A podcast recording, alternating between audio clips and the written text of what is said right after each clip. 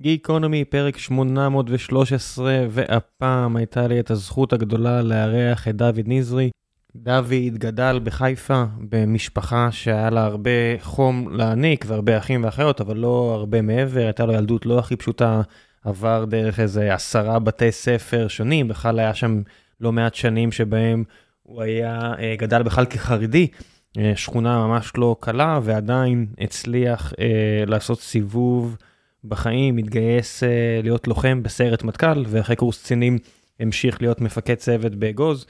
Uh, למעשה לפרק הזה הוא הגיע על מדים, כי מן הסתם uh, אנשים כמוהו עכשיו uh, עושים עבודה מאוד חשובה והכרחית בעזה, אז הוא הגיע ישירות משם. דיברנו על הילדות שלו, על התקופה הזו, על אחים לנשק, על החבר'ה של אחים לנשק ואיך הם השפיעו uh, על היחידה. דיברנו הרבה על עולם העסקים שאליו דוד עבר ב-2018, אחרי שהוא סיים את הפרק הצבאי בחייו, על חברת הנדל"ן שהקים, על החברה למסחר שהקים, על, על הסטארט-אפ שהוא הקים עכשיו. אה, הוא בנה ועשה לא מעט על הילדים שלו, על כל כך הרבה נושאים, על חינוך בארץ, על עזרה לילדים ובמקומות שבהם המדינה לא בהכרח עושה את שלה. קפצנו בין הרבה מאוד נושאים, כמו שאני תמיד עושה פה בגיקונומי, ומקווה שלכם יהיה מעניין כמו שלי היה מעניין לו לדבר פה עם בן אדם ממש מעורר השראה.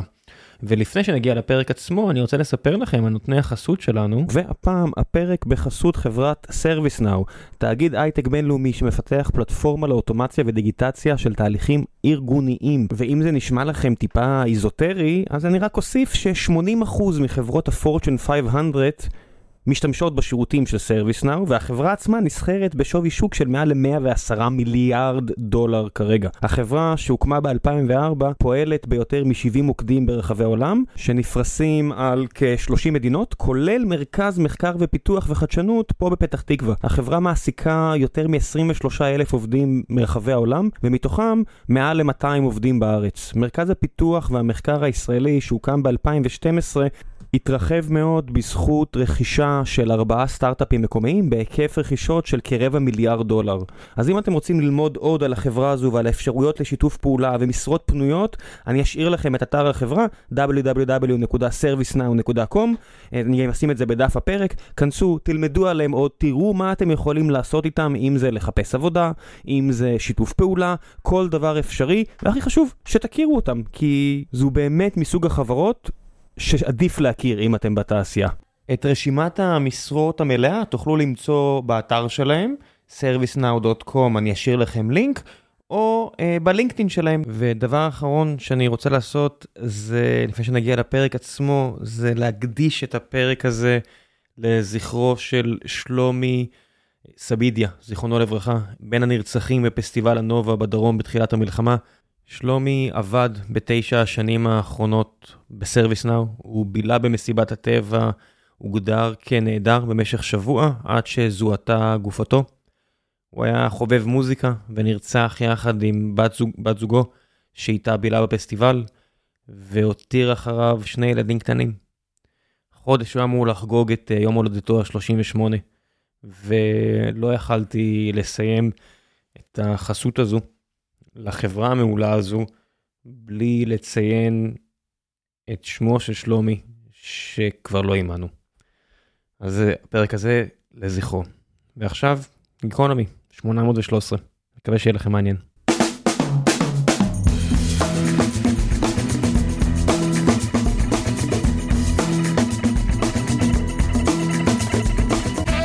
פרק 813 והבוקר יש לי את הזכות הגדולה לארח את דוד נזרי, מנכ"ל ומייסד סיגנל. בוקר טוב. בוקר מעולה. איזה סיפור חיים יש לך? אה, סיפור אה, רגיל אבל... אה, לא, לא כזה רגיל. בסוף, אה, אתה יודע, זה סיפורים שבדרך כלל כותבים עליהם ספרים. אם יצא לך טוב בחברה, אבל רק, תזכור. אה, אוקיי, כן. אתה אומר. בלי לחץ. בלי לחץ. כן. כמובן שאני לא אכתוב את זה. כן, לא, אה, תיתן למישהו אחר, לסופר צללים. כן, אה, אתה יודע, מלחמה, יזמות וזה, אתה מגיע לפה על מדים. אה, אתה יודע, הזמן הרגיל של ישראל בלהיות יזם. כן. כאילו שלא מספיק קשה.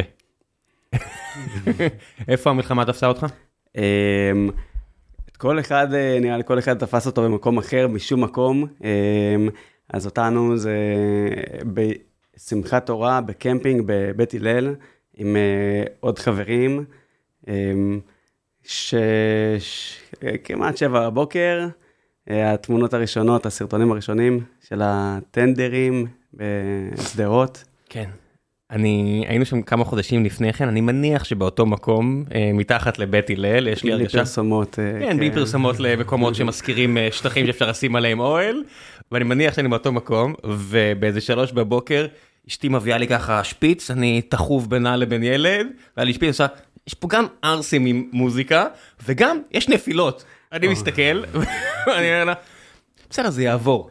ואני רק חושב בדיעבד, ההחלטה לחזור לישון באותו רגע, כי זה יעבור, יכלה, אני חושב שמעכשיו אני אתנהג אחרת. כן. אמ, להיות בצפון זה לדעת שאתה, כאילו, או בצפון או בדרום כבר, זה לדעת שאתה כזה צריך להיות תמיד אה, זמין ובמרחק אה, לנשק, או כאילו, אתה לא יכול להיות אה, חופשי ולטייל חופשי כבר, זה... ייקח זמן עד שנחזור לשגרה הרגילה. כן, זה...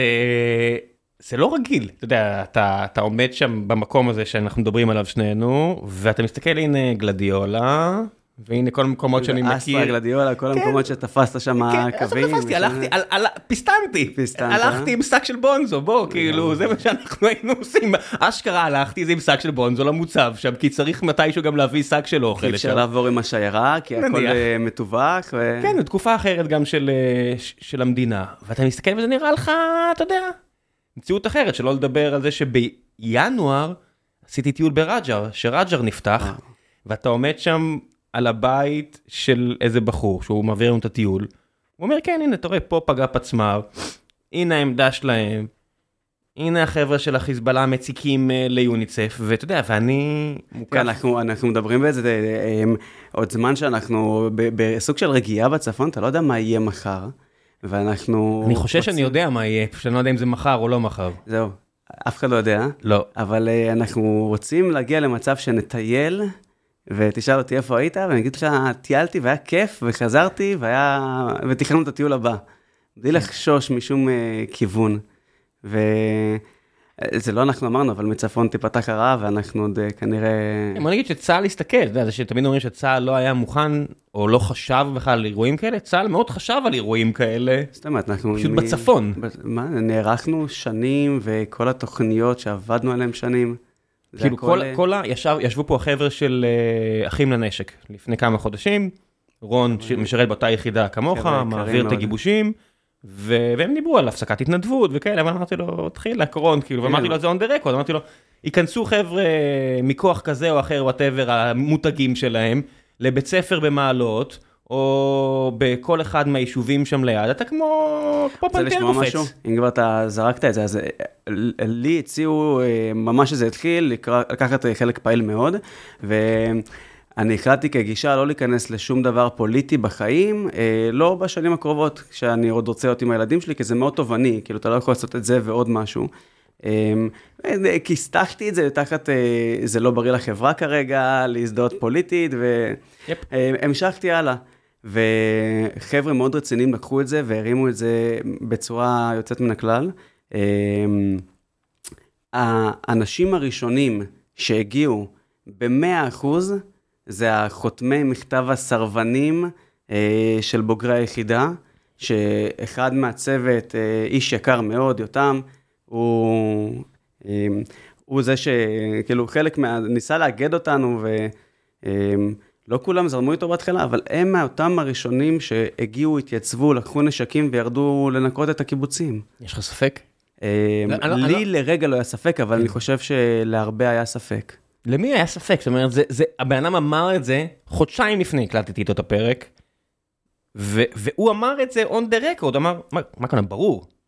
הפסקת התנדבות זה לא אומר באירוע כזה, ברור שבאירוע כזה אנחנו רצים פנימה.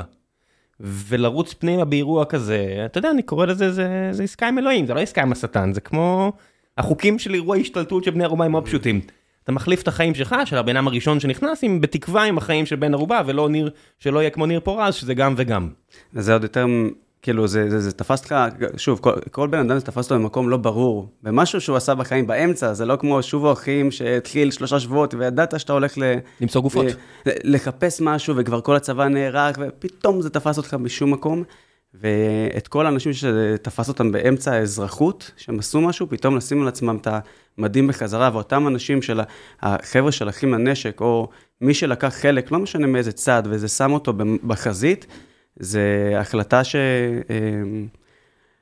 שכאילו בדיעבד זה משהו שהוא לא, לא מובן מאליו. איך מתמודדים עם היום הראשון, שאתה שומע על מספרים שהיחידה לא ראתה בחיים שלה? אמ, זה לא מספרים, מנטלית. זה אנשים שאתה המספרים, מכיר. המספרים, אני אומר, בסוף מספרים זה כמות אבל שהיא... טלקו, אסקורי, זה... זה שמות של אנשים. זה אריאל, זה, זה אנשים שנלחמת עם דוד, אנשים כן, שאתה... זה לא בן אדם אחד שאתה יודע, כן. קרה. אני מדבר איתך כמות כאילו שאתה אומר, איך, איך מתפקדים? אז אתה, אז אם, אם כלוחם ביחידה, אתה יודע, כל, כל כשאתה יוצא לאיזה מבצע, כל הצבא כזה, כמו במשפך עליך, שאתה תחזור ועטוף בצמר גפן, ואם קורה איזה אירוע קטן, מתחקרים ושנים ומורקים ולומדים מה נעשה ואיך לא משחזרים, פתאום אתה נמצא באירוע שהוא... לא יודעים איך להתמודד איתו. כאילו, חוץ מלהמשיך קדימה, אתה לא, לא מסתכל. יש פה. רמה של תחקיר ביום הראשון כבר, שאתה אומר, אוקיי, איך לכל הרוחות... אה... יש ברמה של ציוד, כי באמת כל מה שהגיע זה משום מקום, ומי ש... אה, החבר'ה הראשונים שקפצו זה החבר'ה של הסדיר, אחרי זה זה החבר'ה שהם אה, היותר לוחמים מכל המילואים. אמ, עדיין היה כזה לקחים של ציוד, שבאמת אה, אחרי זה כל הצבא שיפר את זה, גם בעזרת הרבה תרומות וגם אה, בעזרת, שפתחו ימ"חים, לקח הרבה זמן להחליט ש... כן, היה ברמה ברמה שלכם היה חסר ציוד? אמ, היה לנו מה שאנחנו צריכים, בוא נגיד ככה, אם היה יותר זה היה טוב.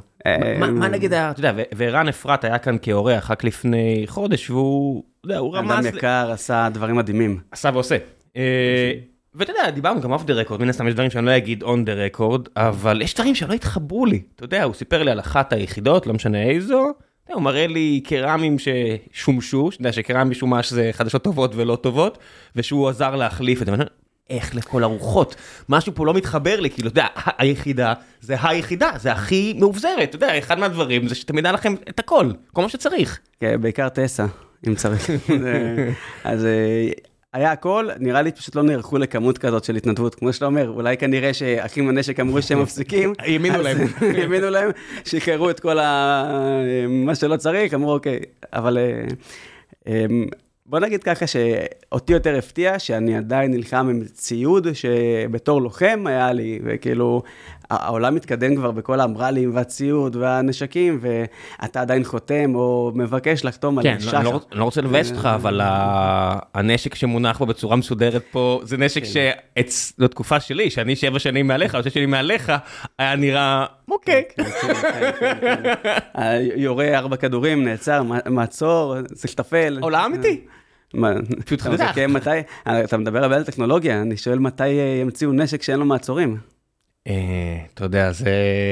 הבעיות המכניות זה, זה בעיות שהן לא בהכרח תמיד אה, פתירות. צה"ל עשה סיבוב, אתה יודע, תעשיית נשק, זה אחד הדברים שגם, אה, אני מניח, יקבלו פה איזשהו סיבוב. היה פה איזה חברת נשק ישראלית שיצאה בשלטי חוצות של מה, אתם עושים משחקים, בואו לעשות נשק, וביקרו אותה מאוד, ועכשיו הרבה אנשים שראיתי שביקרו אותה אומרים, בואנה, אנחנו צריכים יותר תעשיית נשק, וזה גם לא קורה רק בארץ. לקי פלמר בארצות הברית, שהבחור שעשה את אוקולוס, הקים חברת נשק וביקרו אותו מאוד, ועכשיו, אתה יודע, פחות מבקרים אותו כבר, וצה"ל עשה את הסיבוב שלו עם תבור. זאת אומרת, אחרי שאני השתחררתי, צה"ל עבר את תבור וביטל את זה. אני מאוד התחברתי לנשק הזה, אבל לא יודע. לתבור או ל-M4? למיקרו תבור. אמ, לא מתחבר לנשקים בכלל. פחות מעצורים? אמ, פחות, היה לנו יותר נוח בצוק איתן, בסיבוב הראשון של המלחמה, אה, שלי. אמ, ש-2016, אני יודע, זה כבר רגיל, אנחנו צבא, אתה כזה, היום כאזרח, אתה מסתכל על כל מה שיש לך, כל הארסנל, מרמת הצמיגים שיש בצבא עד האמרלים, הכל אמריקאי. אז אתה אומר, אה, טוב, זה הגיע מתישהו ברכבת האווירית. צריך... אה, אה, גם צריך להגיד את האמת, שחלק מהמשחק פה הוא משחק כלכלי. כן, לגמרי. כאן שהם רוצים הרבה, שעובדים הרבה על דעת קהל, או על אדם מהעולם, זה לא סתם. כאילו, כשאתה מדבר, אתמול אה, הלכתי כזה, ב, לפני שיצאתי, אז אה, עברתי בבית ספר של אשתי, אה, היא מלמדת, היא מורה לחינוך מיוחד בזוקו, זה כזה, זה אירוע בפני עצמו, וזה מדהים. זה, הבעלים של קטרפילר בצפון, שהחליט, הבין שאין כוח ידיים עובדות, אז הוא פשוט הקים על, בשילוב משרד העבודה, בית ספר, שהם לומדים שם הרבה דברים טכניים, ובסוף הם משתלבים יכולים אחרי. לעבוד בתור, כי פשוט אתה מגיע למצב שעוד כמה שנים, אנשים לא רוצים לעבוד עם הידיים. אז הוא כבר מכשיר אותם מהגיל הזה. מה זה עוד כמה שנים? זאת אומרת, תכף גם נחזור לעניין של הנשק האמריקאי, אבל פועל בארץ היום, זאת אומרת, מי שרוצה לבנות בניין כי הוא יזם והוא יתחייב לדיירים, כי אחרת הוא הולך להישחט, כי גם ריביות וגם לשלם להם את השכר דירה, שעכשיו יהיה מחויב להם, משלם לא. לעניות דעתי לפועלים היום צפונה ל-100 שקל לשעה, כשלפני כן זה היה 50-60. מדברים על יומיות. אין. כן, אין. יומית, אין. הכל זה יומית. 700 שקל יומית. פעם זה היה, לא יודע, 400, 450, ואז כן, זה המחירים. לא, לא, זה קפץ עוד פה באזור המרכז, זה כבר, זה צפונה מהמספר שאתה ציינת, כי אין. זה, זה קרה גם בבריטניה, שכולם רצו להיות אקדמאים, ואז bricklayers פתאום התחילו לקבל, לא יודע מה, 50-60 פאונד לשעה. זה ביקוש והיצע. נכון, אז הוא הבין את זה, והוא ממש אה, השקיע הרבה, וזה זה ציוני, זה כאילו משהו שאתה אומר, אם אחרי זה, כאילו, לפי הסיפור, אני גם כזה נרחיב עליי קצת, אבל זה, זה דבר שהיית, שהייתי רוצה כזה לראות, הייתי רואה את עצמי, כאילו, אני רואה את עצמי אה, מתעסק פה בעתיד, בחינוך בדרך הזאת, כי זה חבר'ה ממש... אה, חינוך לעשייה? אה, חינוך לעשייה, או להרים את החבר'ה ולמצוא את הנקודות שהם חזקים בהם, ואוקיי, בוא, בוא את זה נפתח. למרות הסטריאוטיפים, כי אתה יודע, כשחברה נהיית שבעה ושמנה, מתחילים להתפתח סטריאוטיפים נגד עבודה. עבודה, מתחילה, מתחילה להיות רתיעה מעבודה ועשייה, ונהיה קשקשת. עזוב, אני מדבר איתך על חבר'ה שבאים לעבוד עם הידיים. כן, תחשוב, ה... תחשוב על הרתיעה של פרויקטים של אה, בתי ספר מקצועיים והכול, ו, וה, והמחשבה שהדבר הזה הוא נחות. ואני אישית, סיפרתי לך קצת לפני על הגראז' גיקס, על המקום הזה שהיינו מארחים חבר'ה, ומה שאלת אותי אם זה בארץ, כן, לא רק שזה היה בארץ, גם כל החבר'ה שמה, שהרבה מהם אחרי זה הקימו סטארט-אפים מוכרים, כולם העריכו את הקטע, וחלק מהם כמו צביקה נטר וכל מיני חבר'ה שאני כל כך אוהב, הם אשפי ידיים. לרתך, להלחים, כל הדברים האלה, הם לא רואים בזה משהו ירוד או בזוי. להפך, הם רואים בזה, כמו אח של יוסי ורדי, דידי ורדי, ש, שעד היום, בגיל 80 פלוס, עדיין בונה את המתקנים המדהימים שלו. זה העניין הזה של עבודה, וליצור דברים בתור כבוד, לא בתור פחיתות, שאתה אומר, מלמדים באיזה בית ספר פריפריה, דברים כאלה, או, כי רק דוחקים אותם, לא, תלמדו גם בתל אביב, אתה יודע, תלמדו את כולם לעבוד עם הידיים. זה שלכם. עזוב את שלכם, אני אנשי הצפון, אה, לא, אני גדלתי בבאר שבע. אני מכיר את זה מהזווית השנייה. לא, לא, זה היה בנימה של כן. הומור, אבל אני כן, אני ממש מסכים, ממש מתחבר. אם אני חוזר לנקודה שלנו, אני ישבתי איתם אתמול, וזה חבר'ה שאתה קשה לך להוציא אותם, אה, כאילו מקבלים הרבה תוכן היום ממקום ש... מהמקומות שלהם, הקיצוניים. ובסוף היה לי כזה חצי שעה של להביא אותם למקום של אנחנו צריכים את דעת הקהל, וחשוב ש... אנחנו לא נילחם לבד, לא ניכנס לבד לזירה הזאת של המלחמה, אלא גם um, המדינות יתמכו בנו. לצורך העניין שגם הדוד סם מאמריקה יתמוך בנו, כי אם במיד, במקרה שהוא סוגר את הברז, אין לך צמיגים, אין לך תחמושת. אין לך דלק. אין לך דלק. עזוב אותך, זה לא, אנשים לא מבינים כמה מלחמה זה בסוף לוגיסטיקה. זה לוגיסטיקה. זה לוגיסטיקה, לגמרי. זה, אתה יודע מה, מה, מה הפרויקט ההנדסי הכי, אמ, הכי גדול ויפה שאני יצא לי לפחות לראות אותו, והיה לי חברת נדל"ן שמכרתי לפני המלחמה. אמ, הפרויקט ההנדסי הכי יפה שראיתי בתקופה האחרונה, זה צה"ל בונה כביש לתוך עזה. אתה צריך לראות, אמ, זה אני לא יודע אם כן, מותר, אבל נראה לי שזה מותר. כן. אתה צריך לראות את צה"ל יודע להעמיד 100 דחפורים, כן, בלי מספרים, יודע להעמיד כמות. ובשנייה מה שאתה לא מצליח לעשות פה בישראל בכביש 6, בנינו בעזה, וזה אירוע מאוד מרשים. כן, יש, יש כמה כאלה, אה, כמו שלצערנו פעם ב-50 שנה אנחנו נתפסים עם מכנסיים למטה, משלמים בדם המון ובשמות, לא במספרים, כמו שתיקנת יפה, אז גם בשצלחו את התעלה ביום כיפור, אז יש שם כמה פרויקטים הנדסיים לא נתפסים, וגם היום, שאני שומע על כל מיני דברים שקורים, ומן הסתם אפשר להרחיב עליהם, אתה פתאום שומע על זה שמצאו 50 רתכים. כשאין בסיטואציה אחרת 50 כן. רתכים שיעבדו על משהו, והנה הם עובדים על משהו, ואתה יודע, עושים פרויקט של שלוש שנים בשבועיים. ואתה אומר, כן. איזה מדהים זה הנדסה כשיש צורך. כשקצת רוצים, כשקצת רוצים ממש, יכולים. כן, ואז עולה של, אתה יודע, בסוף מורל ורצון, ורצון לנצח, זה כמעט תמיד עושה את, ההבדל. גם, גם במלחמה, לא יפה להגיד, אני... עכשיו אני בדיוק אה, בדרך לפה מסיים את הספר של גנרל מקליסטר, שהיה מפקד הכוחות המיוחדים האמריקאי, ביחד עם אנדרו רוברטס, אחד, הספר, אחד הסופרים האהובים עליי, ביוגרף, אז הוא כותב ספר על כל המלחמות אה, בין 45 ל-2023. כאילו מסיים את זה ממש בחלק מהטור שלו. שהרי אחד לסוף 23. אז כחלק מהטור שלו, עכשיו של הקידום של הספר, הוא מדבר על, ה... מלחמה. על המלחמה בעזה. כי מן הסתם, או שהוא מעורב, או שמספרים לו, אני לא יודע, אני לא רוצה להיכנס לזה, אבל מן הסתם הוא יודע מספיק. והוא משווה את זה לכל הקרבות אחרים. בספר גם יש את יום כיפור, ואתה מראה לאורך, הוא מראה לאורך כל ההיסטוריה של המאה ה-20, או בוא נגיד החצי השני, איך מורל ורצון הם כל כך חשובים. זאת אומרת, ממלחמת פוקלנד, יש לך שם מעט מאוד בריטים מול יותר מ-13 אלף ארגנטינאים, כמה בסוף אנשים שרוצים ויודעים ומוכנים, זה חשוב. גם בארץ, אתה יודע, זה חברה, אתה יודע, קח חברה, שאתה סטארט-אפ קטן, הכל טס. דברים קורים, גם אם לא, גם אם לא מושלם, אבל דברים קורים. ואז אתה חברה גדולה ואתה נהיה כל כך מאובן. ואז תשאל את עצמך, מה, איפה אתה יותר אה, נהנה? ואנחנו, יותר כיף לנו בחברות הקטנות. כן, החלק של הנהנה הוא, אה, הוא כמעט זניח בעיניי לשאלה היותר מעניינת. איך זה יכול לעבוד בשני המקרים. זאת אומרת, בן אדם שנהנה בקטן, שילך לעבוד בקטן. אבל לחברה אין את הלוקסוס, זאת אומרת, אם היא תאבת חיים ותאבת הצלחה, לחזור להיות קטנה. צה"ל לא יכול לחזור להיות ארגון של אה, עשרת אלפים אנשים, וחברה שהגיעה לאלף עובדים. הוא מנסה פעם בכמה שנים לעשות איזה כזה ניקוי ומוריד מלא תקנים, ואז הוא חייב. חוזר על עצמו. כן. זה היה פעם בתקופת ברק, ואז זה חזר לפני זה בתקופת אייזנקוט, וכל פעם אה, יש את ה... וזה עדיין ארגון מאוד מאוד שמן, שלא יכול רק עם פלסטרים קטנים. הוא רוצה באמת לשפר, הוא חייב לעשות דברים מערכתיים גדולים. גם אם אתה חותך, אתה חותך כמו ארגון גדול. אתה לא תהיה ארגון קטן. נכון. וטוב שכך כנראה, כי ארגון קטן לא יכול לעשות דברים ממש גדולים. וכשאתה עושה מהלך כזה, גם אתה שואל את עצמך הרבה פעמים את השאלות האלה. אנחנו צבא מקצועי, או צבא העם? ואם אנחנו צבא העם, מה האחריות שלנו?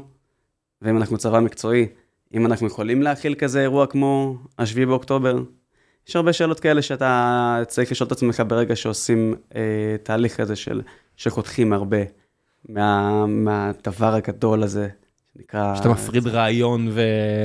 כן, השאלה גם אם, אם אנחנו יכולים לבחור. אמ, אם אי אפשר לשלב. אני חושב שהשילוב הוא מה שגורם לנו לא, לא לקבל את ההחלטה. כמו כאילו, כל דבר. אנחנו מנסים לעשות אה, שני דברים, משהו ישראלי, מנסים לתפוס הכל, בסוף יוצא לך אה, באמצע. כן, אני, אני לא בטוח, אתה יודע, תמיד הסתכלתי על זה בתור דברים רעים, הישראליות הזו של לא להכריע, לא להחליט. מצד שני, אני לא בטוח אם באמת יש לך אפשרות, אתה צבא העם הרבה פעמים גורר בעיות של חוסר מקצועיות, וצבא מקצועי הרבה פעמים יגרור בעיות של חוסר התנדבות כשצריך. אה, שלל צרות אחרות גם, אם תשאל אותי. למצוא שעטנז, אבל מבחירה. זאת אומרת, אתה אומר, אני אשלם ל... הלוחמים אצלי, או אנשים מקצועיים, או לוחמות, יהיה להם קריירה טובה לחיים, אבל משהו אחר, אני לא יודע, אבל זה לא בעיות קלות. ושאנחנו מדברים עכשיו, אמ, אתה יודע, זה, זה פודקאסט, אז כנראה גם אה, זה יהיה... אני אשמח מאוד אם ילדים שלי יקשיבו לפודקאסטים אה, מעבר לספריית פיג'מה, וכנראה אמ, ייקח עוד כמה שנים. הייתי רוצה כאילו שכל שאלה שהיינו, שאנחנו עכשיו, בתהליך שיקרה, שיקרה בשש אחרי המלחמה, תהיה מה אנחנו משאירים להם, או איך אנחנו רוצים שהם יחיו את המדינה שלהם, או... כי אנחנו עוד שנייה כבר... אה, אני 34, אתה 40. כן. זה כאילו כבר השלב שלנו לבנות, אה, להכין את הקרקע. או יש לנו עוד 27 אה, שנים. אה, אני לא יודע 27 שנים, אתה יודע, השעון דופק בצורה לא ליניארית לכולם. לפעמים זה נעצר, כן. לפעמים זה ממשיך עוד, אבל כן, אני שמה לגמרי, זאת אומרת, כמעט בכל החלטה. זאת אומרת, אני, אני גם רואה את זה בתור מההתחלה. זאת אומרת, בעיות שאתה מנסה לפתור אחרי שזה כבר בעיה, זה כמו גבול. אם אתה שומר על הגבול זה, זה בעיה מסדר אחד, אם הגבול נפרץ ונכנסים אלפי אנשים, זה בעיה מסדר גודל אחרת. קו ההגנה לא מפרץ, גם בחברה עסקית וגם בצה"ל, והנה אנחנו רואים את זה. וזה לא אומר, כן, אבל זה לא אומר שאתה לא צריך את הקו הגנה. אתה חייב קו הגנה. כן. אבל תיקח בחשבון שקו ההגנה לעולם מתפרץ. כן. כן, אולי מתישהו שווה לשאול את עצמנו אם אנחנו צבא הגנה לישראל, או צבא התקפה לישראל, או... אה, צריך להחליט מה אנחנו כצבא.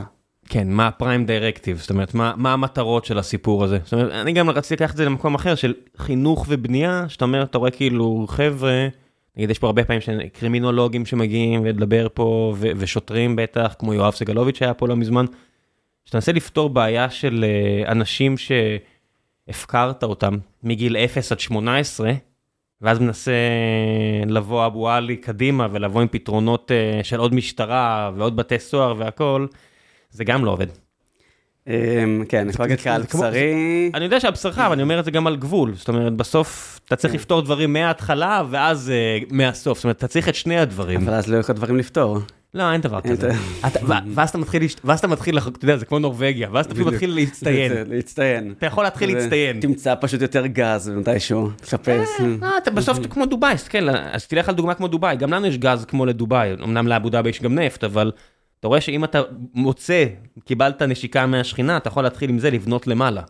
כך, אתה יודע, תרומם... או אה, לרדת למטה. כן, או, לר... או לרדת למטה, ואם תרומם שכונות שלמות, את הפזורה הבדואית, לא משנה, יהיה לך פשוט עוד אוכלוסייה שיודעת לעשות דברים. לגמרי. זה שמה, זה פספוס, אני חושב שאנחנו מפספסים הרבה, הרבה הרבה. כאילו, מהחברה, ממה שיכול, כאילו, אם היינו, כאילו, את השאלה, אם היינו עושים את זה, מה היה יכול לקרות? תחשוב ואז קדימה. אף אחד לא עושה את זה, כאילו, אנחנו מסתכלים כאן ועכשיו בהרבה, מקום, בהרבה מובנים, ואז שאני, כאילו, אני חוזר לכזה צבא העם או צבא מקצועי, אז יכול להיות שאם נסתכל עכשיו עוד, כאילו, בואו נסתכל מה אנחנו משאירים לדור הבא. אה, כבר נקבל את ההחלטה הזאת. נבנה עכשיו את השכונות הטובות בפזורה. כמו שאמרת לפני, א- אין פזורות. לא רק שכונה, הכל. הכל, אתה יודע, אתה מסתכל כאילו על, על למה, אה, לא יודע מה, ב... למה רימילק, גם בחור מאצלכם בסופו מדהים. של דבר, אה, שהיה פה, אה, למה הוא צריך מפעל בדנמרק ולא פה? וואו, למה? אני יכול להגיד לך על בשרי, לפני שנתיים עשינו קו ייצור של אה, אחד העסקים שיש לנו. אה, להביא את הבדים ואת הספוג ול, ולייצר בארץ ולשלם את המע"מ, ופה זה 17 ובשטחים זה 16, ו- ולהביא משם את הקושאן, כל, כל, כל מיני אה, ניואנסים שגומר אותך, מאשר לקחת מפעל בסין, זה החשבונית, זה התשלום, עשיתי לך סוויפט, תודה רבה. תסתכל, הדבר הקטן הזה שאמרת עכשיו, זה, לפתור את הדבר הזה, זה האימא של הציונות. תפתור את הדבר הזה, ואז תראה איך הדברים מתחילים להיפטר במורד הדרך. זאת אומרת, יש איזה יזם אה, ביוטק, שגייס אה, מאות מיליוני דולרים, פתר הרבה בעיות בעולם, חברה, הוא שלח לי הודעה ואומר לי, תקשיב, אני לא יכול לעשות שוק פרטי, אני חייב לעשות לציבורי, אני חייב אה, ללכת לתרום משהו, חבר אותי עם זה, חבר אותי עם ההוא, אני רוצה לראות איפה אפשר לתרום. אני חושב לעצמי בראש, הבן אדם הזה, אם הוא מרים פס ייצור גדול בארץ, ואיך שהוא מצליח לפתור את הבעיות שאנשים נגיד, איפה שאתה גדלת, איפה שאני גדלתי, אם אנשים ילכו, יהיה להם עבודה טובה בדבר הזה, כמה בעיות אתה פותר בארץ, בלונגרן. לגמרי. זה, זה ציונות מבחינתי, אתה יודע, תפן זה ציונות. וואו, זה סיפור מדהים. זה ציונות, זה- אתה יודע. השאלה אם זה אפשרי היום. א', כן. זה אתה אומר, כי האמירה... ב', כמה קשה, לא, אפשר, אתה פותר בעיות יותר קשות. כן. אתה פותר בעיות יותר קשות. אתה יודע, השאלה אם אתה רוצה להתעסק בזה, כאילו אתה... זה משהו אחר, האם אתה כן. רוצה לפתור את זה, זה משהו אחר. ואז ברגע שאמרת כן, כן, מי עושה את הדברים האלה? גם זה שאלה זה פתוחה. שאלה, אני יכול להגיד לך, אמרת מקודם אחים הנשק. חבר'ה שבהתחלה ממש, היה לי קשה, כאילו להתחבר לשיטה ולדרך, ו... אבל בסוף אתה רואה שוואלה, יכול להיות שהם צדקו ב... בחמישה מתוך עשרה דברים שהם רצו לקדם או להוביל. ואנשים כאלה, כאילו, הם די עבדו לבד, בוואקום, הורידו אותם. כן. ואז, אה, וזה זה החלוצים, זה החלוצים. כן. זה אנשים שאתה, כן, קחו, כמה כסף אתם צריכים? קחו, רוצו, תעשו, הכל טוב. לא... זה כמו סטארט-אפ, מה, הרי מה יש לאקוסיסטם הישראלי? אותו, אותו יוסי ורדי שלקח אותי אה, פעם לאיזה סיבוב בשכונה באתונה, אנחנו מגיעים שם, אני ועוד כמה יזמים, מן הסתם שאשכרה עשו משהו בחיים שלהם, אני בז- בזמן הזה גם עכשיו, אבל אתה יודע, לא עשיתי כלום, ואיכשהו יוסי לקח אותי, ויושבים לך שם חברי פרלמנט יוונים. ושואלים איך אפשר לעשות כמו תל אביב באתונה. ואתה מבין שיש כאילו, פה איזה מיני נס כזה של כסף, שפוגש אנשים שרוצים לעשות, ו ecosystem, שעוזרים אחד לשני. אתה יכול לעשות אותו דבר גם ביזמות חברתית. לגמרי. אז האם זה אפשרי? כן. האם מישהו רוצה לעשות את זה? לא כל כך. זה, זה, אבל אפשרי? בטח שזה אפשרי. נכון. הפוטנציאל הוא גם עצום. זה, זה דברים שהבדל שבין ברמת מדינה לרמת פרט. השאלה רק איפה זה, הנה אתה אומר, צריך לבחור בין ציבורי לפרטי. אני אומר, לא, צריך למצוא את המיקס. כסף ציבורי, יזמות פרטית. זה, זה בדרך כלל יהיה השילוב הכי טוב. נכון. איך, איך יצא שאתה אה, עשית מה שעשית בגילך? אמ, במצב שלי זה היה כזה, כל דבר שעשיתי בסוף גדלת? היה... אז אה, קצת עליי, כאילו גדלתי בחיפה. אמ, כזה היום, היום אני יותר אה, גאה להגיד את זה, כי פשוט יצאתי משם. אבל אה, פעם הייתי מתבייש, אם אתה שואל אותי, הייתי אומר נווה? שאנן. שנווה שאנן בחיפה זה לא, זה כאילו שונה מתל אביב, זה כאילו נווה שאנן, יותר אה, קרדלניקים, אה, כזה יש לנו בית ספר אזורי, של כאילו רמב"ם, מלא בני עקיבא. אזור כזה, ככל שאתה עולה למעלה בהר בחיפה, אתה יותר נחשב יותר מבוסס, עד שאתה מגיע לדניה, שזה הפסגת כן, דניה, כרמל, בדיוק, כן. הבורקס שם, כן, כן. העגלה, כן. מוסד. אבל במקור, אני ממש אה, מה... אה, אה, איפה שכל הנחלים זורמים, זה חליסה. אה, ו... ומה זה? המקבילה של זה, זה כאילו שלא כולם מכירים, אבל אני כזה עושה לחבר'ה שהיום פה מהמרכז, אז המקבילה של זה זה הג'אמי ביפו. או מזרח תל אביב נניח? כפר שלם כזה? או שלא? זה, זה יותר בכפר שלם, אני לא יודע מה, מה הרכב האוכלוסייה, אני יודע שהיא אה, כנראה פחות, אה, במצב סוציו-אקונומי פחות גבוה, אבל אה, אני כן יכול להגיד שאצלנו זה כזה עולים, אה, דוברי ערבית ומרוקאים ו... איך היה. לגדול? טוב, זה, זה משהו מזכיר לי, זה, אתה יודע, זה, זה, לא, זה לא, זה נשמע לי די, כאילו לי נשמע די טריוויאלי, כי אתה מסתובב בבאר שבע, אז א' כל יש לך כמה אלפי פלסטינאים שהגיעו לשם, כי השב"כ החליט לשים אותם שם, ויש לך מלא רוסים שעלו שנות ה-90, והרוב המוחלט זה מרוקאים, טוניסאים, אני יודע מה, זה כל, זה, זה מה שהדבר היחידי שהכרתי, אתה יודע. אין, אין משהו אחר, הרבה דתיים, זה, זה רוב ישראל. זה רוב ישראל, נכון? אמ, השאלה במרקם הזה, מה עושים, או אמ, מה יש למרקם הזה להציע לך, או לבניינים, כאילו עכשיו אני גר במקום כזה נחמד ופסטורלי, שהכל גגות אדומים, ומסתירים את כל מה שיש למטה, בנווה שאנן לא היה ככה? אז זה פחות גגות אדומים, זה אה, לובי כזה, שאתה יודע, בכל בניין שבור כזה יש אה, לובי למטה, ופה יש את ה... פה מוכרים את זה, ופה מוכרים את הסוג הזה, וכאילו, פחות אה, כאילו מה, אתה. מדבר על סמים? כן. אוקיי. אה, ואתה מק- ואתה שאתה גדל, אתה כאילו מוקף בחבר'ה שהם אה. שיידי? ש- שאתה אומר, שאתה גדל, אז כאילו תלוי גם באיזה גיל, כאילו יש איזה מדרג, ואז מה, מה אתה בתוך הבית? אז אנחנו בהתחלה היינו באמת דתיים, כאילו אבא ואימא, אבא עבד בים הרבה שנים, עד... מה, נמל? בנ- כן, כזה מעובדי האלה של יוצאי ואדי סאליב, שהוא עבד בים מאיזה גיל 16 עד... המשפחה מרוקאית כזאת, 12 אחים, זה... יש תודעה פוליטית? אה, כן, של- בטח. של ואדי סאליב הלאה? אה, לא, אז זהו, שממש לא. הוא הקיצון לשמאל, הוא משהו של... אה, חווינו בבית כזה קיצוניות, שזה גם איך שאתה... כאן הקיצון לשמאל? אה, הוא פשוט חושב ש... יותר, סליחה, לא יודע מה, קיצון השמאל זה אולי אה, קיצוני מדי, אבל יותר ברק אה, בתקופתו, זה מה שאני זוכר בתור ילד. קיצוני. אה, ברק זה שמאל ביחס לש"ס, שזה אימא. אוקיי. זה כזה, תמיד אתה צריך להסתכל במה יש לך בבית ועם מה אתה גדל. אצלנו שני- שני הוריי הם אה, מה שנקרא מעריצי ביבי שרופים, אז יש אה, כן. תמימות דעים אה, קלה ב- מבחינתם, אין- ריבים איתם, זה רק עם הבנים. אבל כן, שלושת הבנים פחות מעריצי האיש, אבל בסדר, קורה. אז אז אתה- 12 אחים ואחיות? לא, זה של, של אבא, ולאמא עוד שבעה, ואתה זה אומר שיש. לך 800 בני דודים. כל אירוע, זה, זה יש אנשים, נגיד בצבא עכשיו, אתה עובר, אה, איפה אתה? אני פה בבארי, יאללה, בוא, שלום, קפה. איפה כאילו. אתה? אני ברעים, כן. כן, זה כמו ש- גם במלחמה, סבתא היום, יש לה, סבתא מהצד, אמא, יש לה היום איזה, לא יודע כבר כמה, הפסקנו לספור כמה נכדים שמגויסים, היא כל היום, סבתא מזרחנית כזאת, בוכה בלי סוף, ו... זה- זה- זה תשמרו צורת, על אה, עצמכם, מתוקים שלי. כן, אז זה דברים שאנשים לא, מי שלא מכיר את זה, זה כל כך זר לו, יודע, היינו עכשיו באיזה טיול אה, 20 שנה לגיוס. ירדנו למדבר, אה, בלי ילדים, בלי כלום, רק לטייל קצת את החבר'ה, והבחור שסיפרתי לך עליו. אה, מספר לנו, והוא אה, מרוקאי מאופקים, וגם סיפור דומה. לפני שהוא עבר לניר עוז, ו... והוא מספר על, דיברנו על הרבה חבר'ה קיבוצניקים אצלנו וכאלה, מדברים נורא צבא האמת של גרטה. ו- ודברים כאלה, אז על חד פעמי וכאלה. ו... והבחור רגע מספר להם, אין, אי אפשר בלי חד פעמי, שאני מגיע לסבתא שלי, דובר על 100 אנשים. א', ו- גרטה, ואין, בוא- בוא ואין שנייה. מדיח, ואין מדיח, אין לשטוף כלים. בלי חד פעמי, לא היינו נפגשים כל המשפחה, אבל נורא חשוב לנו להיפגש כל המשפחה. זאת אומרת, אין חד מספיק פעמי זה כלים. החיים, אז מנסים להילחם ב... תראה, בעיית האקלים הבעיה הכי חמורה, בואו נעיף את גרטה מהחדר, אנחנו כבר לא... אה, כן, גרטה, גרטה הלכה להילחם בציונות, אז נגמר. לא, גם היא בחרה להוציא את עצמה. מהחדר. כן.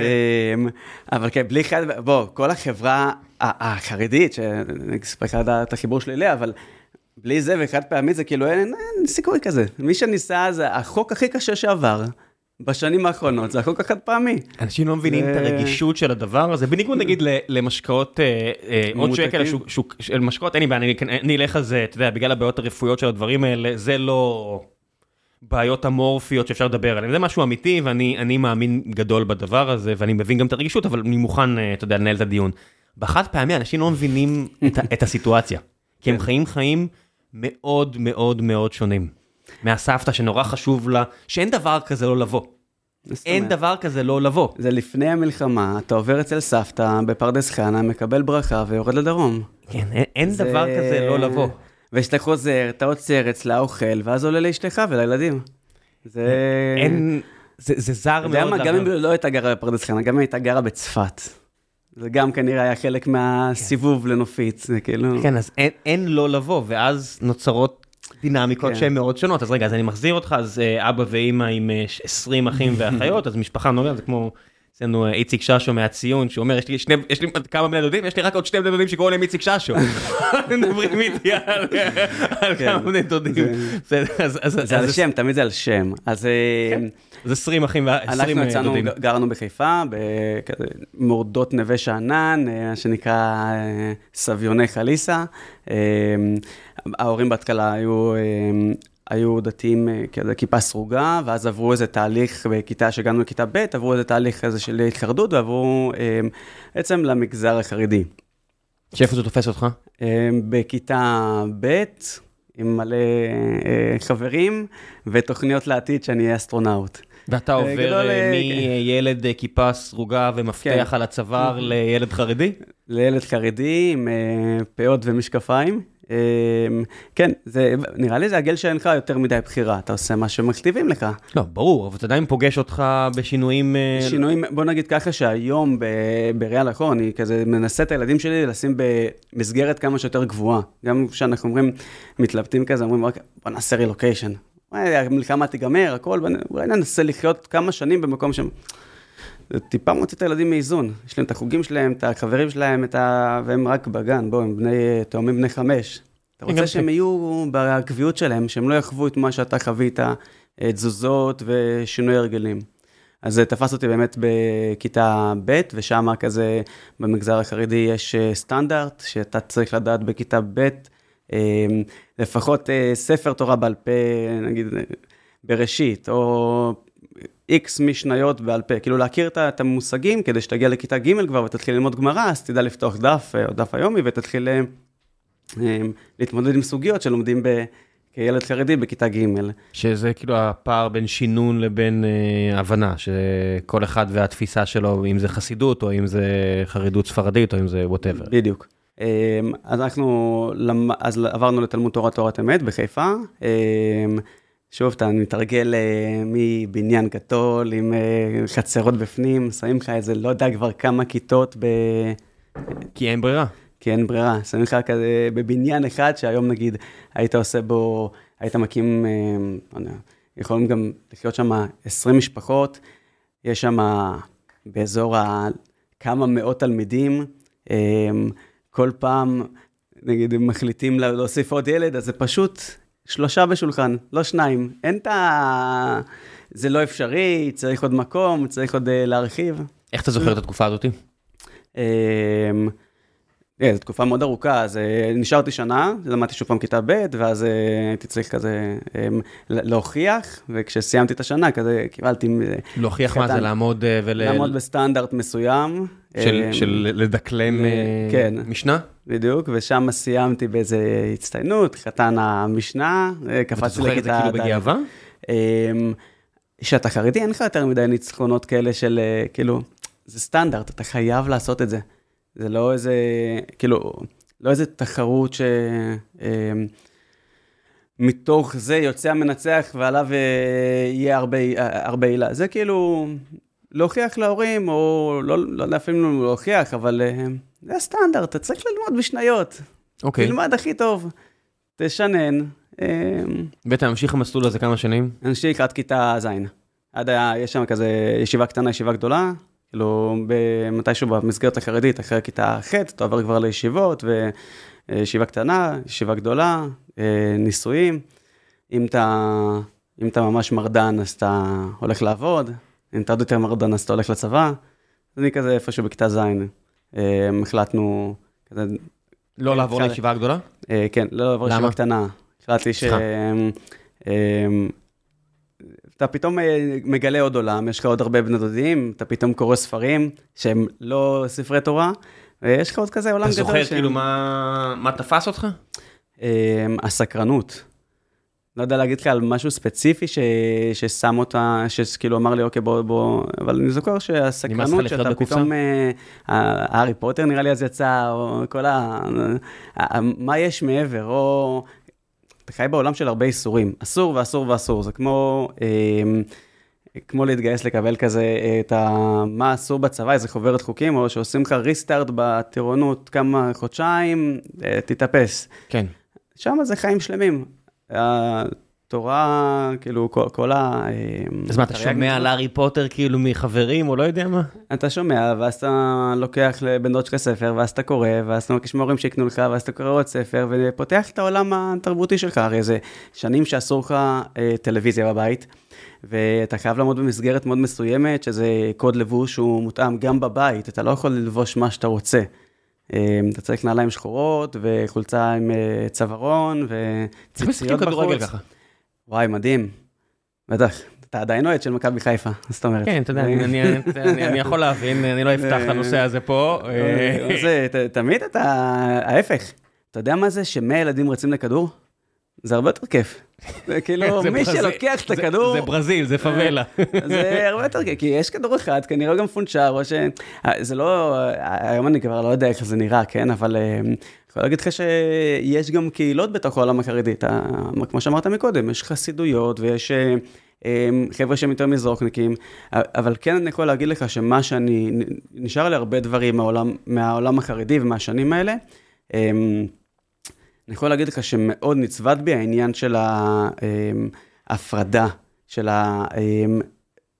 המגדריות, מגדריות ושל האשכנזים ספרדים, שזה דבר שהיום מדברים עליו הרבה, ואני מנסה להסביר לאשתי שגדלה בנופית והכל טוב, ופחות מרגישים את זה. בחברה החרדית יש מזרחי ויש אשכנזי. החבר'ה, המסגרות הטובות, זה כאילו, כמו שזה נתפס היום, למרות שזה לא ככה, זה כביכול במסגרות שהן בשליטה של העסקנים האשכנזים, והפחות טובות זה אצל המזרחנים, ואז כאילו, יש תמיד כזה את המשתכנזים, אלו שמנסים להיות אשכנזים, ואני אבא חייתי את שלך זה. עם התודעה הפוליטית והכל. זה, זה, אבא- איפה הוא שם אותו? אתה יודע, זה- יש לך אנשים כמו דרעי, כן. שעם כל הכבוד העדתי והכל, מה? וזה- אני כילד משנן את דרעי, הוא זכאי, זה השיר שלנו. לא, אני אומר, בסדר, אבל הוא זכאי, הוא זכאי. כן, הכל טוב, אני מכיר- מכיר, זוכר את זה בתור גם. כן. ילד, אתה, הכי קל לך להשפיע על המוח, עכשיו, מוח כזה רך וטהור, והוא זכאי. כן, נורא קל אה, להכניס רעיונות אה, ולעשות אינספשן לילדים, אבל העניין של המזרחי פחות טוב. זאת אומרת, יש כאלה שלוקחים את זה להגנה על הבית, ויש כאלה שאומרים אני לא רוצה להישאר הבית. זאת אומרת, לקח לי הרבה מאוד שנים, זאת אומרת, היה לי רתיעה נורא חזקה מתל אביב, כמי שגדל בבאר שבע. אתה שונא את מכבי, אתה שונא את תל אביב, אתה שונא את כל ההוויה רגע, אתה האשכנזית. עדיין אה, אוהב את מכבי? אני לא אוהב את מכבי נקודה, אני אוהד לא, מנוי של. הפועל באר שבע. אז עדיין, אה, בסדר, לא, השנאה לא עברה. לא, אבל אין לי את השנאה לעיר ולמה שהיא מייצגת, להפך, אני מאוהב בה ולא רוצה שום דבר אחר בחיים שלי. אם אני יכול, אתה יודע, אם זה יסתדר, אני אשמח גם להתפגר פה מהיום אחד.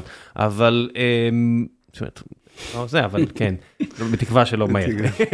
לא ממהר לשם. אבל אה, יש, טענתי, זאת אומרת, אתה, אם זה אם, אתה זה אתה, אתה לא רוצה להיות אם, אתה אנטי. ההגבלה לעיר זה טיפה, זה מעניין, רק אני לא יודע איך לעשות את זה עם עצמי, אני יכול להגיד קצת לא, אבל נגיד, ההורים רוצים שתהיה ב... אתה יודע, דרעי שלח את הבנות שלו למוסדות לימוד אשכנזים. בוא, כי הוא מבין שזה יותר, הוא הבין שזה יותר טוב, כי זה העולם רקוב, והוא הלך, והוא שלח לה יותר טוב, במקום להפוך, א', במקום לפרק את ההפרדה, או ואם אתה לא רוצה לפרק את ההפרדה, אז תהפוך את שלך ליותר טוב. אז זה, זה דבר נגיד שהיום כשאתה מסתכל על זה, אני בגיל שלי ואני אומר, אוקיי, מה אני רוצה להשאיר לדור הבא, או איך הייתי רוצה שזה יקרה, זה צריך ל, ל, ל, להסתיים. החל מה, מלמעלה, מה, מהמנהיגים, שאפשר גם לדבר שעות על איך אנחנו רואים מנהיגות, או לקיחת אחריות, או... אמ, אבל אני יכול להגיד לך שכילד חוויתי את הדבר הזה מאוד חזק, וכשאתה מסביר לאנשים שהיום, זה כמו החבר'ה שלמדו ערבית ב- בצבא, והם יודעים לדבר את השפה, או טיפה חיו יותר בשטחים, אז הם, כשמדברים איתם על, על אה, שטחים, הם יודעים יותר לתת את הדעה מתוך השטח שהם היו שם. אמ, הייתי חרדי.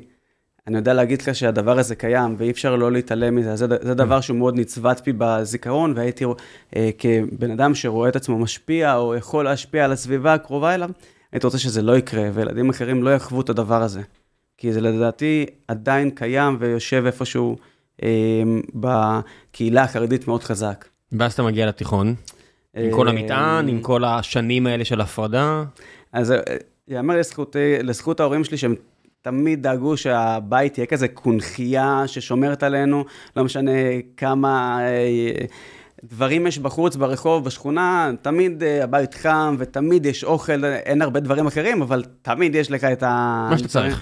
בדיוק. בבסיס אתה לא צריך למצוא מקום אחר. אמ, בעיקר לא מסעדות, אה, וזה עד היום. אני אומר לאמא שלי, בואי למסעדה, לא יודעת, אין דבר כזה, האוכל הכי טוב זה בבית. היא צודקת, אבל לפעמים כיף. אה, כן, זה משהו אה, שכשאתה גדל ככה זה...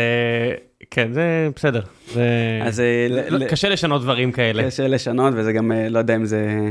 אה, אני חושב שהמעטפת שהם נתנו לנו הייתה הכי טובה, ואבא שלי הוא גבאי מהיום שאני זוכר את עצמי. גבאי של בית כנסת, והוא היה תמיד נגד זה. כאילו, הוא לא התייחס, אז לא חוויתי את זה מקרוב, אבל בתלמוד תורה אני כן זוכר את זה מאוד חזק, שכאילו, אתה נזרי, אתה... מס, אמ, בחבר'ה האלה. כאילו, מה זה אומר? לפני... ברגע שמקריאים שמות, אז שמים אותך אפילו בחבר'ה, יש אה, שורות בכיתה, אתה בשורה הזאת. מה זה החבר'ה האלה? זה מזרחים? לצורך העניין, כן. כי כי יש יותר אשכנזים? אמ, בתלמוד תורה שאנחנו למדנו, זה היה...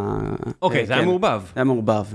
אוקיי. אבל לא, לא- היה יותר, אה, כן, היה יותר אשכנזים, אבל שוב, זה לא, זה לא כאיש, אני אומר את זה, של דבר שהוא... אמ, אמ, באותו רגע כילד אתה אה, מרגיש אותו וחווה אותו וזה צובט אותך. פשוט אה, היום, בדיעבד, אם הייתי רוצה לתקן דברים, הייתי גם את הדבר הזה מתעסק בו. ובתיכון שאתה מגיע עדיין אתה מרגיש שונה? אה, לא, זה כבר מקום שונה, זה מקום אחר, אבל זה איפה גרם... למדת? איפה סיימתי? בדרך עברתי איזה כמה בתי ספר, אבל סיימתי בפנימייה הצבאית בריאלי. רגע, רגע, רגע, מה זה, מה זה עברתי כמה דברים בדרך? מה קרה? אה, אז אה, שעברנו מחרדי, ל- אה, מבית ספר חרדי לבית ספר של כיפה סרוגה, כזה עברתי לבית ספר של בני עקיבא, מסגרת שהכרתי מפעם עוד, והיו לי חברים מנווה שאנן, שהייתי עולה ו... זה עם בנות או בלי? לא, זה יש אה, שבט, יש לך סניף, יש לך כאילו בנות בנפרד ובנים בנפרד. אבל, הפעולות הן אבל יש פעילויות ביחד? ביחד כמעט ולא, אבל הן. כאילו קיימות, אתה יודע, בלימודים זה, כן, זה אבל מאוד- יש הפרדה מגדרית חזקה. אמ, אחרי, אחרי הלימודים, כן, אבל אה, בשיעור לדעתי זה ביחד. לא אה, יודע אוקיי. להגיד לך כי לא הייתי שם ב...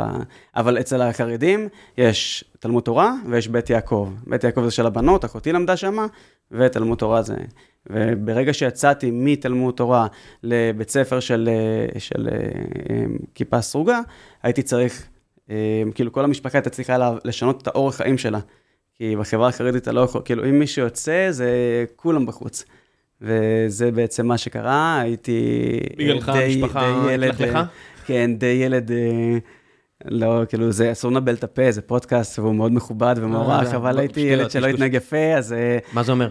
היי חבר'ה, ניקח הפסקה קטנה מהפרק המעניין הזה, ולפני שנחזור אליו, אני רוצה לספר לכם שנותני החסות הנוספים שלנו לפרק הזה, זו חברת רייזאפ, שרוצה לעזור לכם לשמור על משק הבית שלכם מאוזן ככל האפשר פיננסית. הם אוספים את כל המידע שאתם יכולים לתת להם. שומרים עליו היטב, אני ערב להם ברמה האישית, אני מכיר אותם כבר המון המון המון שנים. אה, חלק מהם הם אנשי הטכנולוגיה הטובים ביותר בארץ, אנשי המוצר מהטובים בארץ, והם יעזרו לכם להבין איפה אתם מוציאים יותר מדי, איפה אתם יכולים לחסוך יותר, והכי טוב, השירות הזה לא באמת יעלה לכם בחודש הראשון. אם תיכנסו דרך הלינק שאני אשאיר לכם, אז אותו חודש ראשון יהיה בחינם לגמרי, וחודשיים נוספים זה רק בחצי מחיר, אז אתם לא מסכנים פה כלום. תראו, אם זה עובד לכם, מעולה, תמשיכו. אם לא, תעזבו, לא עלה לכם כלום. אז המלצה אישית ממני, רייזאפ, תנו צ'אנס, אני משאיר לכם לינק, ועכשיו בחזרה לפרק. שאני ביקשתי לעבור, כי לא טוב לי, ואני רוצה בגרות, ואלף ואחת סיפורים, אבל פשוט לא רציתי להמשיך גם, אתה יודע, כשאתה רואה את האדמו"ר שלך מביא סטירה לילד, וכאפות שם זה חלק מהשגרה, כאילו, זה חלק מהחינוך, לא בא לך להיות שם. שזה מצחיק, זה, הכי סיפור משה שיש. אה, אתה יודע, לא, אתה יודע, אתה רואה מישהו מתאכזר לאדם מהצד כן. שלך, מה שהיהדות מלמד אותך, קפוץ עליו. לקפוץ עליו, תנסה על איזה... אלא אם כן פספסתי את המסר בסיפור ההוא, אבל זה מה שלי תמיד היה, אתה... אה, נראה לי ההשפעה מבחוץ היא יותר אה, אפשרית, מבפנים אתה לא יכול להשפיע. אוקיי, אז אתה- אז אתה אתה עובר לתיכון רגיל במרכאות. כן, של כיפה סרוגה, וגם אחותי עוברת אה, כבר שנתיים מעליי. אז למה לא סיימת שם? מה קורה בשנים האלה? אמ, זה פשוט לא התאים, זה לא... לא הסתדר? כאילו, לא... עם עצמי, כאילו, ביקשתי לעבור לבית ספר, כבר התחיל הידרדרות בלימודים, ופחות, הוא פחות לומד, הוא לא קם לתפילה בזמן, זה כזה, הכל, כל הסימנים המקדימים לפני זה. גם אתה לקראת בר מצווה, יש לך כבר אה, דעה, אתה יודע מה אתה רוצה בחיים, אתה ילד גדול. כן. זה הגילאים. אמ, אז זה שם היה הנקודת אה, מפנה, אה, ואז כל המשפחה הייתה צריכה לצאת, גם השלב שדי די יצאתי טוב להורים, כי הכנסנו טלוויזיה הביתה. אז אה, היינו כזה פיטים במשפחה, אבל אה, מאז היה כמה שנים שאתגרתי מאוד את ההורים שלי. אמ, עברתי איזה עשרה בתי ספר. וואו, וואו, וואו, אמ, אתה מבין, אתה אתה קופץ, מה זה, מה- כן, קורה? אתה כאילו קקי ילד? נגיע ל... לא, אתה כאילו קקי ילד? מה קורה פה? משהו כזה. אוקיי, אה, מה, אתה- אלים, כן, תראה, בתור ילד חרדי אתה לומד לגדל אור של פיל וכאילו לייצר הרבה מגננות.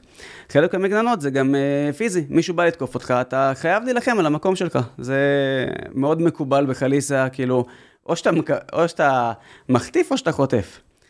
אה, זה, זה המצב. אז אתה כל יום חוזר עם פנס בעין? מה... לא, נפלת, לא, אין פנסים. בסדר, נפלת. סבבה, אבל- אה, אתה כל יום כאילו חוזר עם סימן. אתה, שוב, אתה נופל במדרגות, אני יודע, זה מה שאני מספר להורים, אבל כן. כן, כן אתה um, נמצא הרבה במקום שאתה צריך להגן על המקום שלך, על הכבוד שלך, על זה שאתה um, יכול להתמודד לבד עם, ה, עם ללכת מהבית לתחנת אוטובוס. אתה לא שלא גדל חלבי. יעצור לך. אתה לא גדל, אה, כן. אתה צריך לדעת לדבר את השפה. זה איך היום... אה, ה- אבל אתה לא אבל אתה לא מתעסק כאילו בשטויות, אתה לא... זה גיל מאוד מוקדם יחסית. אה, תשמע, אני נחשפתי לסמים מהגיל הזה. אני, כשאני אתה הגעתי נחשף, לצוות בצבא, ברור, אין, לא, אה, אתה יודע, אני הגעתי, אתה לא לא אספר פה עכשיו, כאילו ההורים שלי שהיו, אני לא יודע מה, אבל אה, כשאני הגעתי לצבא, אני זוכר כאילו באחד הלילות הראשונים, בשעתה, שלא יודע מה, גיליתי, ועוד אני עבדתי מגיל 15 עם דורון, מי שהשותף שלי גם גם פה, בכל מקום, עבדתי כאילו מ-15 עד 18 כאילו עם חבר'ה מהמרכז, אבל גיל, פשוט הם מבוגרים יותר, גיליתי רק בצבא שלא כולם מעשנים סמים. זה- זה- תקשיב, זה- זה לעשן. גיליתי, גיליתי את זה, שזה לא, שזה לא, שזה לא רגיל. כן, אז בוא נגיד ככה, אמ, זה, יש הכל, כאילו, כל, כל הדברים שלא חוקיים ולא אבל אתה רוצה, כאילו, אתה רוצה לא, לא, לא כאילו, לא- גם היה מאוד קל לראות את הסוף, כי אתה- כשאתה שומע על חבר'ה, גם אה, בשכונה, כשאתה שומע על חבר'ה, שאתה שומע יריות, ואתה שומע על ההוא שנהרג וההוא שנרצח, אז כאילו, אתה יודע איפה הקו גבול ואתה לא רוצה להגיע לשם. זה תמיד, אני נזהרתי לחצות את הקווים. ומה, בגיל 15-16, כשכל החבר'ה המורעלים בדרך כלל קוראים את מכתבי יוני, מתחילים ללכת לאחריי, לכל ה... אז זה כבר רגיל שהתיישרתי, כאילו פעם. אחת, אה, כאילו היה לי איזה... עברתי כמה בתי ספר, עזוב, אה, למדתי בעירוני ג', כאילו מהדרך מכיפה סרוגה לחילוני הייתה מאוד קצרה. אה, מתי אתה מוריד את הכיפה? בגיל 14 כזה? בגיל 14, אמ, ושם זה כבר היה מאוד כזה, הרבה ניסיונות, בעיקר לא הצלחתי להיות יציב, אמ, כי חיפשתי את ה... חיפשתי משהו שאולי אה, דיעבד, סיפוק פנימי, אמ, על מרדנות כזאת של ילד אה, מתבגר, קצת אה, יותר חריג. אמ, ופשוט המעבר בין בית ספר לבית ספר מאוד אתגר את ההורים שלי, מאוד אתגר את המערכת. עד שבסוף הגעתי ל... אני אקצר לך, כאילו זה... עד שבסוף הגעתי ל... אה, לקצין ביקור סדיר, זה כזה מישהו שמטעם העירייה, או לא זוכר קצין ביקור סדיר? כן, כזה שאתה צריך, אתה מבין, זה יפה שאתה לא מכיר. לא, אה, אני, אצלי הסידור נורא יפה בין ההורים שלי אמא שלי לבית ספר, שהטרפתי את המורים, אז אמא שלי אמרה, אני לא מביאה לו ריטלין, תסתדרו, ואם הוא רוצה שילך, וזה היה בסדר, כי הסתדרתי. אמרתי את זה לגננת עכשיו, שהיא אמרה לי, הילד שלך אולי לא בטוח מוכן לכיתה א', אמרתי, תקשיב, מבחינתי בואי נעשה הסכם. הגן והבית ספר והמערכת החינוך זה הסכם ביני לבין המדינה, שאני דואג לשלם את המע"מ בזמן ואת המיסים, ואתם תדאגו להשאיר את הילד שלי בריא ושלם. מעבר לזה, לימודים, זה לא מעניין, הוא בכל, בכל מקרה יגיע לכיתה י"ב, יתגייס, לאן שהוא יתגייס, יסיים, ישפר את הבגרויות שלו, יעשה עוד פעם פסיכומטרי, ילמד מה שהוא רוצה, יפסיק באמצע, עד שהוא ימצא את מה שהוא אוהב בגיל 30. אתה יודע שבהרבה אנשים, אה, נגיד בבוסטון, הקטע הזה של להשאיר גן, אנשים עושים את זה בכוונה, כדי שהילד יהיה ביתרון, אתה לא מכיר את זה? בדיוק סיפרתי את זה לפני שתי פרקים, אז עכשיו המאזינים הולכים, אם שומעים מכל הפרקים, עכשיו הולכים להתבאס עליי. סיפור, שתי דקות, ואז נחזור. אה, איזה סוציולוגית אה, קנדית, ובעלה רואים משחק הוקי, ואז היא אומרת אה, לבעלה, תגיד, אם ניקח עכשיו היסטוגרמה על מתי הילדים האלה נולדו, בני 20, כאילו, משחק של קולג' נראה לי. הם נולדו כולם בצורה אחידה, מתפזר אחיד, הוא אומר, בקן, ברור, למה שלא, זה נורמה. זאת אומרת, יש לי הרגשה שלא, אינטואיציה מבריקה שלה, היא רואה ש-40 אחוז רבעון ראשון, 30 אחוז רבעון שני, וזה לא מתחלק 25, 25, 25 על הרבעונים. למה? כי מי שנולד בינואר, יש לו יתרון של בממוצע 6 חודשים עד 12 חודשים על ילדים אחרים, ובספורט, בגיל 6, פער של שנה בקואורדינציה ובעוצמה, זה הרבה. אז סטטיסטית אתה לא פורש, כי אתה הכי טוב, והמאמן עף עליך, ואתה מתחזק יותר, אז גם שכלית זה ככה, הרבה הרבה דברים. ואז נהיה מרוץ חימוש על כל מי שקרא את הספר הזה, של להשאיר את הגן, כדי שהילד יהיה הכי טוב. כי בארצות הברית, בניגוד לפה, או כמו בקוריאה, יש חשיבות לאיזה מקום אתה בכיתה. כי יש קולג'ים שאתה צריך להתקבל אליהם, וכל האבו ג'רס הזה. אני, שנולדתי באוקטובר, היה לי נחמד להיות הכי קטן, כי אתה יודע, אתה הממזר, אתה הקטן. שמה, אתה הרבה יותר חשוב לך להיות הכי אתה הוא טוב. שלוקחים אותו, שלא מוציא רישיון. כן, whatever, כן, אבל... אה, אבל יש חשיב... שם יש חשיבות להכי טוב, ובהכי טוב אז יש יתרון לינואר על דצמבר. אתה מבין? ופה להש... להשאיר ילד גן זה כאילו, וואו, נפל לשמיים. למרות שעם תאומים זה כבר, אתה יודע, זה יכול באמת ליצור דינמיקה אחרת, אבל אתה מבין על מה אני מדבר. אני, אני מבין לגמרי, נראה לי ששמעתי את זה, ואני חושב שהילדים, הילדים שלי יחוו את מה, ש, מה שיהיה להם טוב. כאילו, ירצו, ניתן להם את הבחירה. הם ירצו להישאר עם חברים, וטוב להם, שיישארו. אז מה זה מגיע, מה זה הקצין אה, ביקור סדיר? כי אתה לא מגיע לבית ספר, יש חוק חינוך אה, חובה, זה עד כיתה י'. בוא, תתייצב רגע, תסביר לנו איפה אתה. ואז הוא אומר, הוא פורס לנו כזה, אני הולך עם אמא שלי, אה, שעות הערב, גם חורף אני זוכר, בוא, איפה אתה רוצה ללמוד? למה אתה פה, פה, פה, מה, מה אתה עוד רוצה? כאילו, זה... אז הוא, היה שם את הריאלי, כאילו זה. זה הופיע שם ברשימת בתי ספר, ובדיוק אה, יומיים לפני זה קיבלתי פלייר, שזה מדהים שעדיין מפרסמים עם פליירים, אז, גם היום עדיין משתמשים בזה, פלייר של הפנימייה הצבאית, הגיע לדואר שלנו. אני לא יודע אפילו מה זה. אה, מה זה פלייר או מה זה הפנימייה הצבאית? פלייר אני יודע, מה זה פנימייה צבאית? אה, כמו הטכני? אה, כמו הטכני, כן, שגם בטכני למדתי והעיפו אותי משם. אמ, אבל אה, ב- באותו רגע הוא אמר לי, למה אתה בכל המקומות? מה אתה רוצה ללמוד בריאלי? בהכי זלזול, הכי צריבה של ילד שהוא כולו חשוב לו הכבוד והמקום שלו, והוא יושב ליד אימא שלו, ואל תדבר על אימא שלי, ופתאום אתה בא, אדם מבוגר. לא, לא מבסוט מהעבודה שלו כנראה. התפקיד שלך זה לגרום לילדים להצליח. כאילו, זה על תיכון, זה- כולה תיכון, הוא אמר, מה, אתה. חושב שאתה לא תצליח, כאילו, ש- מה, אתה חושב שיקבלו אותך? איפה אתה רוצה ללמוד? בריאלי? והכי זלזול. עכשיו, כולה מה אתה- תיכון. מה אתה עושה לבן אדם כמוני, שאתה אומר לו בזלזול כזה? יאללה דווקא, רז בטח. בן אמו, אני אלמד. שמה ואני אסיים שמה. אין כוח יותר חזק מרז בן אמו. ו... מג'ורדן ומטה אין כוח יותר אין. חזק מרז בן אמו. וגם היה לי את ה... כל כך הרבה בתי ספר נפלתי ונכשלתי, ככה שבזה אני אמור להצליח. אני עשיתי את הבגרות במתמטיקה ארבע פעמים, חמש יחידות באותו יום, ארבע פעמים, רק כי הייתה, אה, יודעת כזה, כיתה מיוחדת של מתמטיקה שמסיימים מוקדם, והמורה לא תפסה ממני ולא אהבה אותי, והיא נורא לא רצתה שאני אהיה שם, ואמרתי, רס בן אמו, אני אסיים דווקא פה. ועשיתי את הבגרות בפעם הרביעית, כי סיימתי אותה פעם ראשונה בי"א את הכל, ואז היה לי הזדמנות לעשות עוד ארבע פעמים עד, עד סוף י"ב, עד שקיבלתי את ה-99 או 100 או לא יודע מה, ואז הלכתי לתיכון שהיא עברה. אמרתי, את רואה? אמרת שאני לא אצליח. זה כבר מזוכיזם, זה... כן, רס אמו זה התכונה הכי כיפית שיש. וזה עובד, הנה. בטח. מוטיבציה זה חשוב, זה מה שאמרנו על חיילים גם. מוטיבציה זה ממש חשוב. והתמדה. כן. לא, מוטיבציה, מוטיבציה זה התמדה. אם יש לך את המוטיבציה ואתה לא מוותר, זה התמדה. זה, זה, זה מה שהצליח, ובסוף הפיל את ה... אה, נתתי עוד איזה כמה חודשים, ששם זה כבר היה מפנה, כבר הפסקתי ללכת, כאילו מצאתי את התחום שמעניין אותי, כזה התחלתי להתעסק בספורט, חדר כושר, ריצות ארוכות, אה, מתאמן לח, ל, לפני הפנימיה הצבאית, זה כזה, אתה עובר כמה שלבים, ומתאמן לכל שלב, ומכין, כאילו, הכנה כזה עם עצמי, ו... אמ, סדר יום קבוע, שזה באמת עזר לי לצאת. אמ, אז היה לי סדר יום של אה, עובד בישראל היום, מחלק עיתונים בחיפה מרכז השמונה, רואה את כל בני האדם ושואל את עצמי שאלות פנימיות כאלה, איזה אני רוצה להיות. אתה יודע, עוברים לך אלה שאומרים שלום ובוקר טוב עם חיוך, ואתה, יש לך כבר קליינטורה, אתה מחלק ישראל היום בחינם. כן. ואתה יודע, הוא אוהב את ה... ככה מקופל, והיא תגיד לך בוקר טוב ותציע לך עוגיה. אז זה מתחיל בבוקר ממש מוקדם, ממשיך לאיזה מסגרת כזה של ילדים שעל גבול הבית כלא. אמ, פשוט נותנים להם כזה מקום עם אה, ארוחה חמה וחדר כושר, כזה איפשהו בעין הים, ליד נווה דוד בחיפה. ואז אה, לימוד בפרויקט הילה, שזה גם פרויקט מדהים בפני עצמו, זה ילדים כזה שלא הסתדרו באף מערכת, שום דבר, תסיים בגרות יחידה אחת בלשון אה, במהלך שנה. כן, זה איזו ב- עוצמה זה, זה מה שאמרתי לך, שאתה פותר אה, בעיה בגיל אה, צעיר, לעומת אה, לעשות משהו הרבה אחרי. היה אצל אה, נדב פרי, פודקאסט פצצה, הוא אירח את אה, סולימאן מסואדה, אתה יודע מי זה?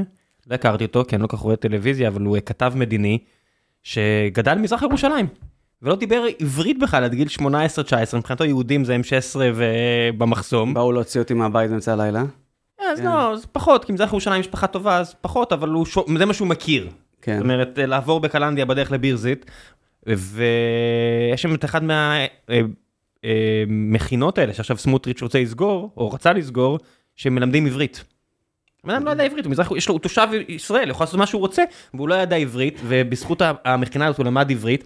ויש לו, אתה יודע, זה לא יודע כמה שנים זה אחרי, אבל יש לו עברית מושלמת, פצצה, והוא כתב מדיני כנראה פייר לפנים, וזה הכל בזכות העובדה שהוא קיבל את המסגרת הזאתי, לא הרבה מעבר, רק אה, ללמוד עברית. שתל, שתל, אחי, זה פודקאסט, עזוב, זה, אתה לא רואה איך אנחנו קופצים מדבר לדבר, הוא עושה לי פה סימנים של תעצור את ההקלטה, אני, אני אנקה את הגרון, אל תקח כך כמה שאתה רוצה, אנשים רגילים פה לחרטבונה, קופצים מדבר לדבר. אני אומר, היכולת, אתה יודע, להביא לילד השראה או ללמד אותו משהו, אם זה ספורט או בראש או לא משנה מה, איזה הבדל אתה יכול לעשות אה, בחיים של מישהו, פתאום לתת לו איזה סיבוב לכיוון, נכון?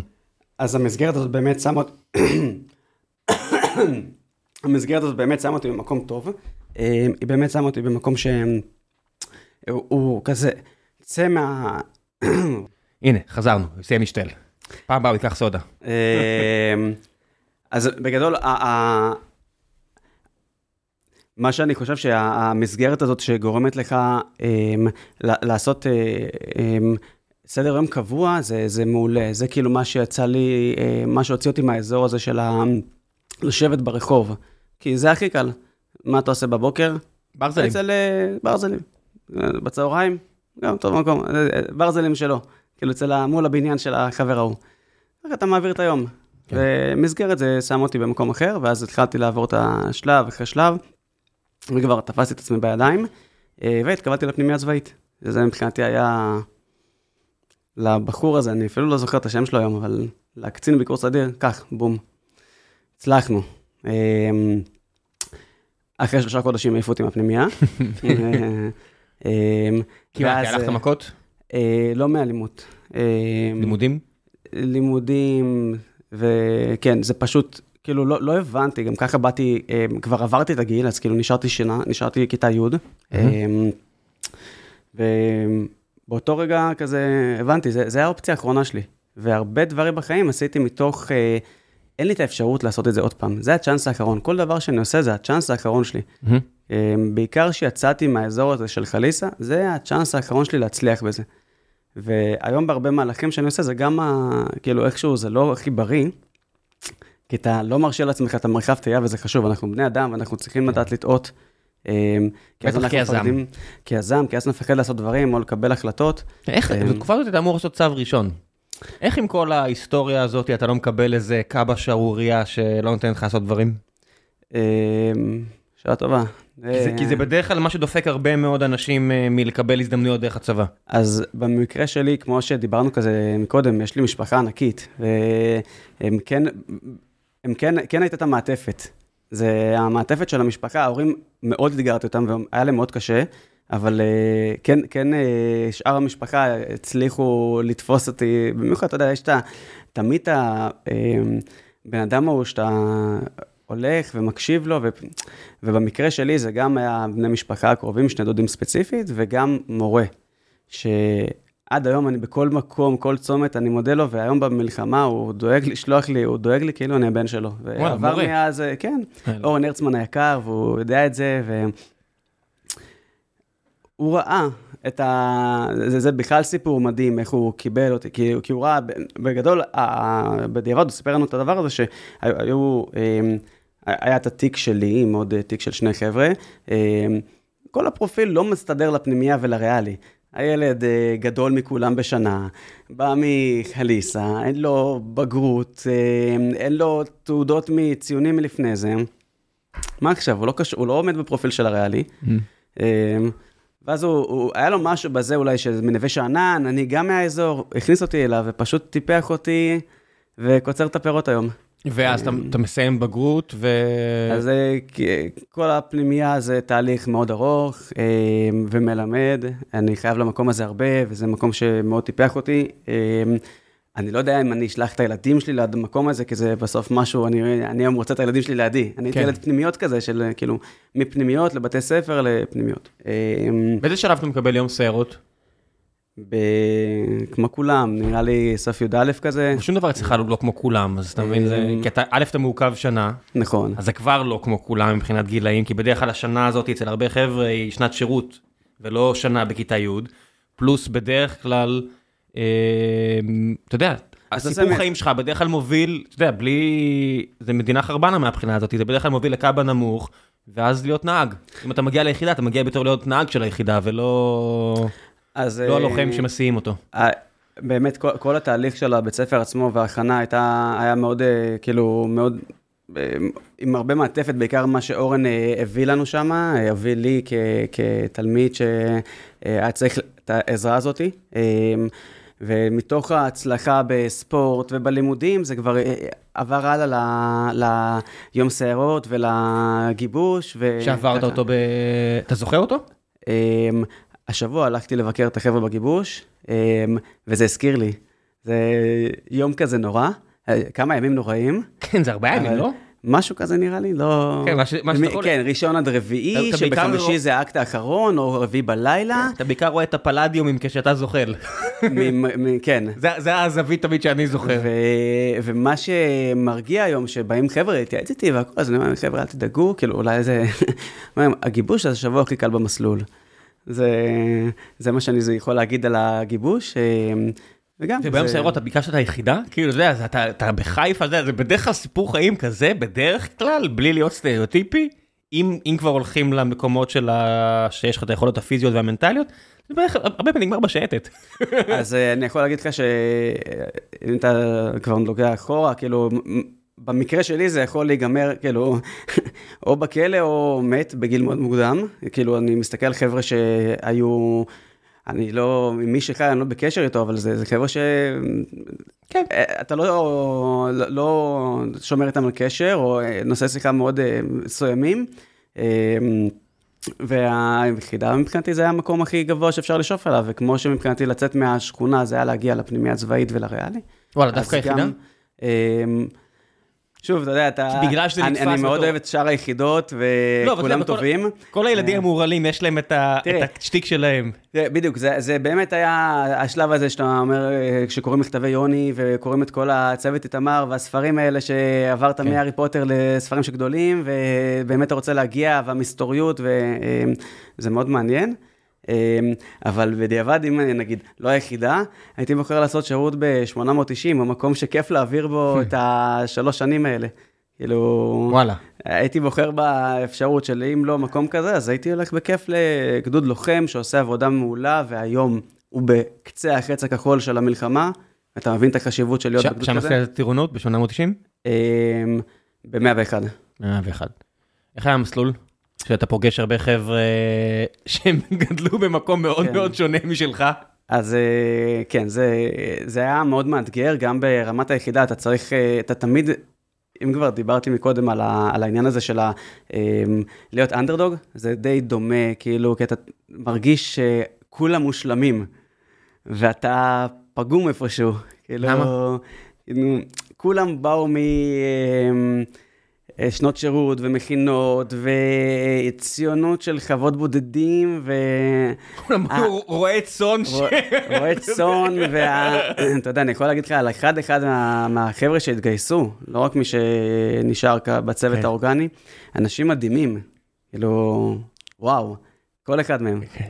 ואתה תמיד מרגיש של איך אני יכול לשאוף להיות כמוהם, כאילו, לא כמו מפקד היחידה, אלא כמו חבר'ה שלי בצוות. כן, א' כל רק אסיים. דבר ראשון. אמ, כן, זה, שוב, אני נוגע איתך בנקודה של, מבחינתי כל דבר זה הדבר האחרון, אין אופציה אחרת. כמו ב... שאתה מסיים את הצבא ואתה יוצא, החלטתי כזה לצאת לאזור העסקי ולא להיות שחקן. סיימת את הקבע המינימלי ואהבת? אמ, משכתי עוד קצת. וואלה, היית צריך למשוך עוד קצת? אמ, יצאתי להיות, אה, עניין אותי מאוד הפיקוד, יצאתי להיות מפקד צוות באגוז. אמ, אחרי הקבע. רגע, עשית, עשית קורס קצינים? כן. וכשחזרת קורס קצינים לא חזרת ליחידה, עברת כבר להיות... חזרתי לאגוז. אה, כאילו אמ, הרמת צוות, אה, צוות נזרי? כן. אין. אמ, אנשים נהדרים, צוות מאוד חזק. שאלו אותך? או שזה לא... תשמע, הרבה חבר'ה מהיחידה מתפזרים בצה"ל. זה היה עוד לפני זה, סגרנו את זה לפני זה, אני ופיני שהיה אז מפקד היחידה, מפקד אגוז. אה, סגרנו את זה לפני זה, זה כזה כבר בשלב הזה, זה דברים שנסגרים.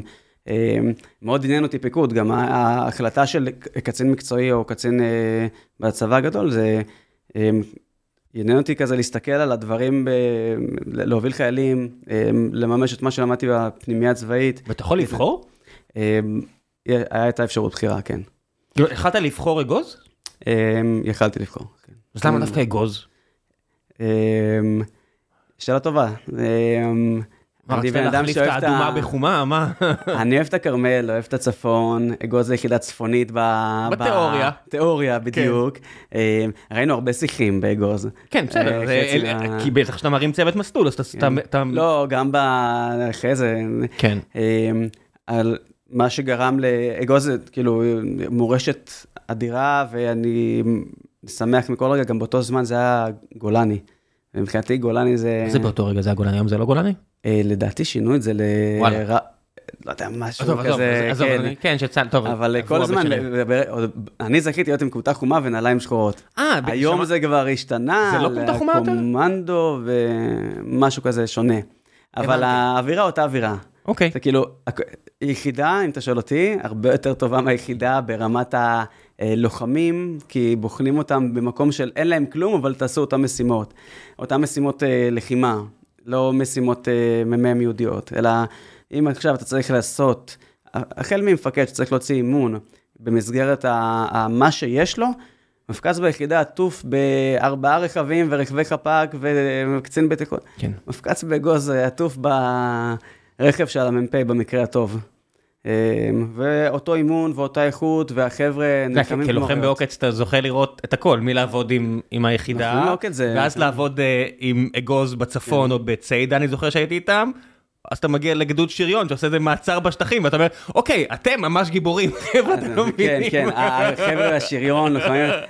כאילו אתם אפילו לא בהכשרה ההכשרה שלכם אפילו לגרז ולהוביל מכונה ענקית ואתם עושים מעצר כאילו בשריון אני זוכר איזה מג"ד שבא אליי עושה תגיד היינו בסדר והכל אחי אני חייל פשוט אני לא מבין כלום כן אני עובד עם אחי אבל אני לא באמת מבין אתה יודע אני עושה את התפקיד שלי. אני לא יודע לתת לך ציון על מה שעשיתם פה. וזה מצחיק, אתה רואה את זה מהזווית שלהם. ואתה עובר כי אתה גם נוגע, חבר'ה אצלכם בעוקץ, כאילו אתה, אתה לא יודע איך אפשר להעביר ככה שירות, אבל אתה עובר כל פעם במקום אחר כבודד, זה כמו טייס, רק בלי המטוס, לא, אתה צריך כל פעם לעבור כ... אתה והכלב. אתה חוזר תמיד לחבר'ה שלך, שזה כיף, בטח פוגש כן, מלא אנשים האלה. כן, אבל רוב הקצה המבצעי הוא לבד עם עצמך, ו... לא, זה מתאים לא, לאנשים. לא, אתה יודע, בסוף יש גם את הפרופיל הפסיכולוגי שמתאים כן. לאנשים, ומוצאים את המקום שלך, ומי שמתאים, מתאים, ומי שלא, סובל מאוד. בסוף יש לך גם כלב, אתה צריך, אתה יודע, אתה צריך לאהוב גם את הדבר הזה, אבל... אבל אתה יודע, זה די משני לשירות הצבאי. איטיז ואיטיז, הכלב שלי נפצע באיזה פעילות עם, אה, עם אגוז, בתקופה בין 2000 ל-2006 אגוז עשו דברים בצפון. זהו, אתה עובר הלאה. הוא לא המשיך, הוא המשיך לחיות, אה, הגיע לגיל 15. אה, חי אצל ההורים שלי. זה כמו עוד 120 לבני אדם. כן, כן, וגם בסוף, כשהרדמתי אותו, זה רק בגלל שהוא כבר לא יכל ללכת. אתה יודע, אם זה בן אדם שלא יכול ללכת, יש כיסא גלגלים, ואתה יודע, אתה ממשיך, זה כולה ללכת, אתה יודע, בינינו מה שחשוב זה הראש. זה גם חשוב רגליים, ברור, אני לא מזלזל בזה, אבל אצל כלב זה... אז כן, במקרה שלנו הלכתי לאגוז, ושבוע אחרי הסוף מסלול, פנו, כאילו התחיל שוב איתן, התחיל שובו אחים, ומשם צוק איתן. אמ, ואז כבר ראינו את זה מתגלגל, ושם נכנסנו לסג'איה. אמ, במזל נכנסתי, במזל, אה, אפשר להגיד כזה בגדול, אבל נכנסנו עם 32 לוחמים, יצאנו עם 32 אה, לוחמים. לא טריוויאלי. וכן, היה... זה מלחמה עם 70 הרוגים, זה לא... איבדנו חברים מאוד אה, טובים, את פז אליהו, זיכרונו לברכה, שעד היום אנחנו הולכים הצוות מבה"ד 1, לבקר אותו כל קבר, כל שנה. אמ, אני שם הבנתי שלא בא לי מלחמה. כאילו, משם החלטתי שאני עובר לג'וב. אמ, תפקיד מטה פשוט, ושם שרדתי עוד אה, כמה שנים. אה, מתי השתחררת? ב-2018. ו? אמ, הגשתי קורות חיים לרפאל, חזרו אליי, היה שם איזו הצעה מביכה, משהו כמו, לא זוכר אם זה היה 50 עגול או 46 לשעה, שקל לשעה, בתור סטודנט, כי אמרתי, נשלים את הלימודים. ועשיתי כזה חשבון, רגע, זה מה שיוצא לי, זה... שום סיכוי, לא ההוצאות אשראי שלי בחודש כן. כבר עולות את הדבר הזה, תודה רבה. אתה כבר לא ילד. לא ילד, פתחתי חברה, אמרתי, אני קופץ, כאילו, עושה תואר שני במנהל עסקים. לוקח, הלכתי לבנק פה, לבנק, לא משנה. תואר שני במנהל עסקים, זאת אומרת כמטאפורה לפשוט להקים עסק? כמטאפורה לזה שהולך, כן, לקח הלוואה מהבנק, פותח עסק. כן, זה מה שהיה לי כשבאתי ליוסי ורדי, ביקשתי ממנו המלצה לאוניברסיטת שיקגו. הוא אמר לי, הנה ההמלצה שלי אליך, לך תפתח עסק, קח כסף, לך תפתח עסק. עזוב אותי מהשטויות האלה שלך. זה היה ההמלצה של יוסי. הוא ידע, הוא ידע מה הוא מדבר, נראה לי הוא יודע בכללי. ידע, לא ידע, אבל אה, כן, זה היה הדרך שלו. אז אה, זה כמו ש... איך תלמד אנגלית הכי טוב? קח כרטיס טיסה לכמה חודשים. כן. אמ, וזה מה שגרם לי לצאת. מה עשית בעולם הנדל"ן? אמ, אז כשהשתקעתי מהצבא, אז שוב, 2018, אתה כבר בן 28, אה, לא יודע, כאילו, יש לך התחייבויות, יש לך נכסים, כאילו, כבר הספקתי לעשות כמה עסקאות כשהייתי בקבע. אמ, ויריתי כזה לכל הכיוונים. אז אה, פתחתי כזה... עם החבר'ה בחיפה? עם, אה, עם השותף, כאילו עם גיסי ועוד שותף מהפנימייה. אמ, שם עשינו איזו עסקה מעניינת, פתחנו חברה, התחלנו להתגלגל איתה, אני זה שהפעלתי אותה רוב הזמן. אמ, עשינו איזו עסקה מאוד מעניינת, ומכרנו את זה לא מזמן. אמ, גם כמה שנים, מתוך זה פיתחתי הרבה קשרים בעולם הנדל"ן, הקמנו את מועדון הנדל"ן של בוגרי היחידה. אמ, כן, היה שנים הנדל"ן טוב- זה- היה שנים טובות לעשות את זה. אה, כן, זה היה מאוד גם- צריך גם מעניין. אה, ליפול בזמן הנכון בחיים. וצריך לה- להבין גם אם זה מעניין אותך, כי זה גורם לך בעיקר לשאול את עצמך, רגע, זה, זה מה שאני רוצה לעשות? כאילו, זה עסקאות שהן יותר טווח ארוך, אתה רואה את הכסף אה, לאורך זמן. יותר עניין אותי אה, כל הזמן ה, ה, להקים, מוצ... לפתור בעיה. אה, יזמות נדל"ן זה לפתור מלא בעיות. זה לפתור את הבעיה הכי גדולה שיש לך כרגע. ישראל היא בעצם מים תיכון עד לנהר הירדן, וכנראה שאלוהים לא יצמיח פה עוד קרקע. אה, אלא אם כן בני אדם יחליטו שהם רוצים עוד קרקע, אבל זה- גילינו כבר שזה ממש מסתבך הסיפור הזה. כן, זה לא, לא פשוט. לא, לא, זה נורא, יש- יש אנשים על הקרקע הזאתי. אז uh, כרגע מה שיש לנו אנחנו צריכים להתמודד איתו, אבל כרגע בשלב הזה של החיים החלטתי שלפתור בעיה שיותר טכנולוגית זה, זה מה שעניין אותנו. איך הגעת לזה? עבדנו, כאילו פתחתי במקביל לנדל"ן, uh, בשביל פעילות שוטפת, uh, החלטתי שאני צריך משהו מסחר, ללמוד ממש לסחור, ב- לקנות, למכור, וראיתי איזה מוצר תינוקות שאהבתי, הבאתי אותו. ומהר התחלנו למכור דרך האינטרנט. אה, מה, dropshipping? לא, ממש, לייבא מכולה מסין, להנחית בארץ, לשלוח פה ללקוחות. אה, איזה מוצר? זה היה עריסה מתחברת. זה, אה, משהו הכי פשוט, הלכתי הזמנ- ללמוד. אנחנו הזמנו את העריסה המתחברת שלנו מגרמניה, כי לא- אה, כי לא היה כל כך אז. אז אה, לא היה תקן, וממש התחלתי כזה לפתור את הבעיה הזאת. שלחתי מיילים לכולם, למכון התקנים, לכל מיני ספקים, ופשוט פתרנו את זה, ועכשיו יש תקן להריסה מתחברת. אה,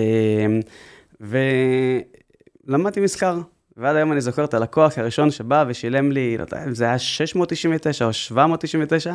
אה, ממש לקוח וזה- קצה? אפילו לא סיטונאות? זאת אומרת, ממש לקוח... לקוח, בן אדם שהזמין מהאינטרנט, והלכתי, הבאתי לו בשמחה רבה. אה, 699 זה אחלה מחיר.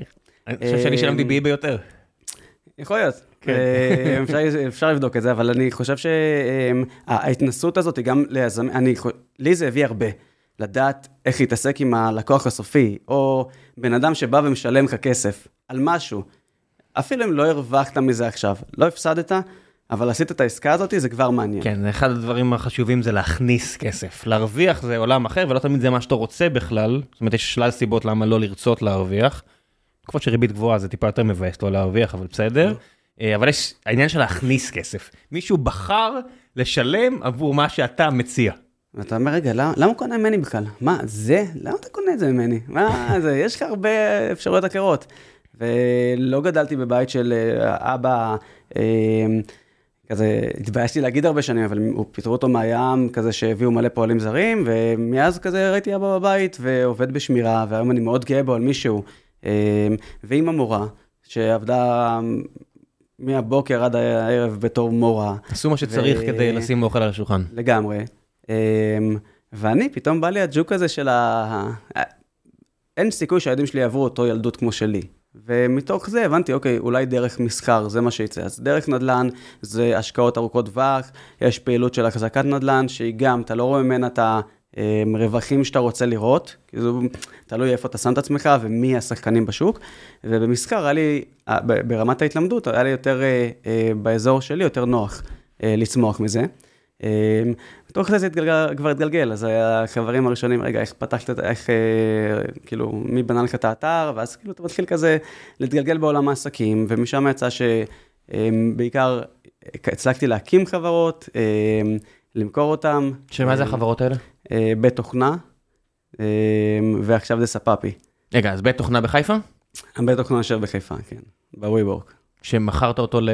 הוא עדיין קיים, אבל אנחנו פשוט לא, לא מתעסקים בו כמו שמתעסקים בפיגנל, שזה המוצר. מתוך הבית תוכנה, אה, הבנו שיש איזה פער, כאילו, כזה מגולש ישר למוצר זמן. שלנו. אלא אם כן אתה אומר, יש לנו עוד 20 דקות לפרק הזה, הכל טוב. אמ, אז אני, הבנתי שיש איזה פער בבית תוכנה, כאילו, אנחנו הצלחנו, הגיעו לנו עוד לקוחות שהגיעו אליי ולעוד שותף, אמ, לקוחות שאוקיי, תפתח לנו גם את האתר, וראינו שהתהליך הוא כל פעם קורה, אמ, הוא לא משתנה, זה, אני, יש לי דרישה של לקוח, הוא צריך בסוף אה, לממש איזה משהו, ואוקיי, בואו בוא נצליח אה, להוציא את זה לפועל. אז יש מעצב, יש אה, אה, תהליך של אפיון, אחרי זה עיצוב, אחרי זה מפתח, אחרי זה זה חוזר למעצב, אחרי זה זה כאילו מין פינג פונג כזה שניסינו לפתור אותו בכמה דרכים.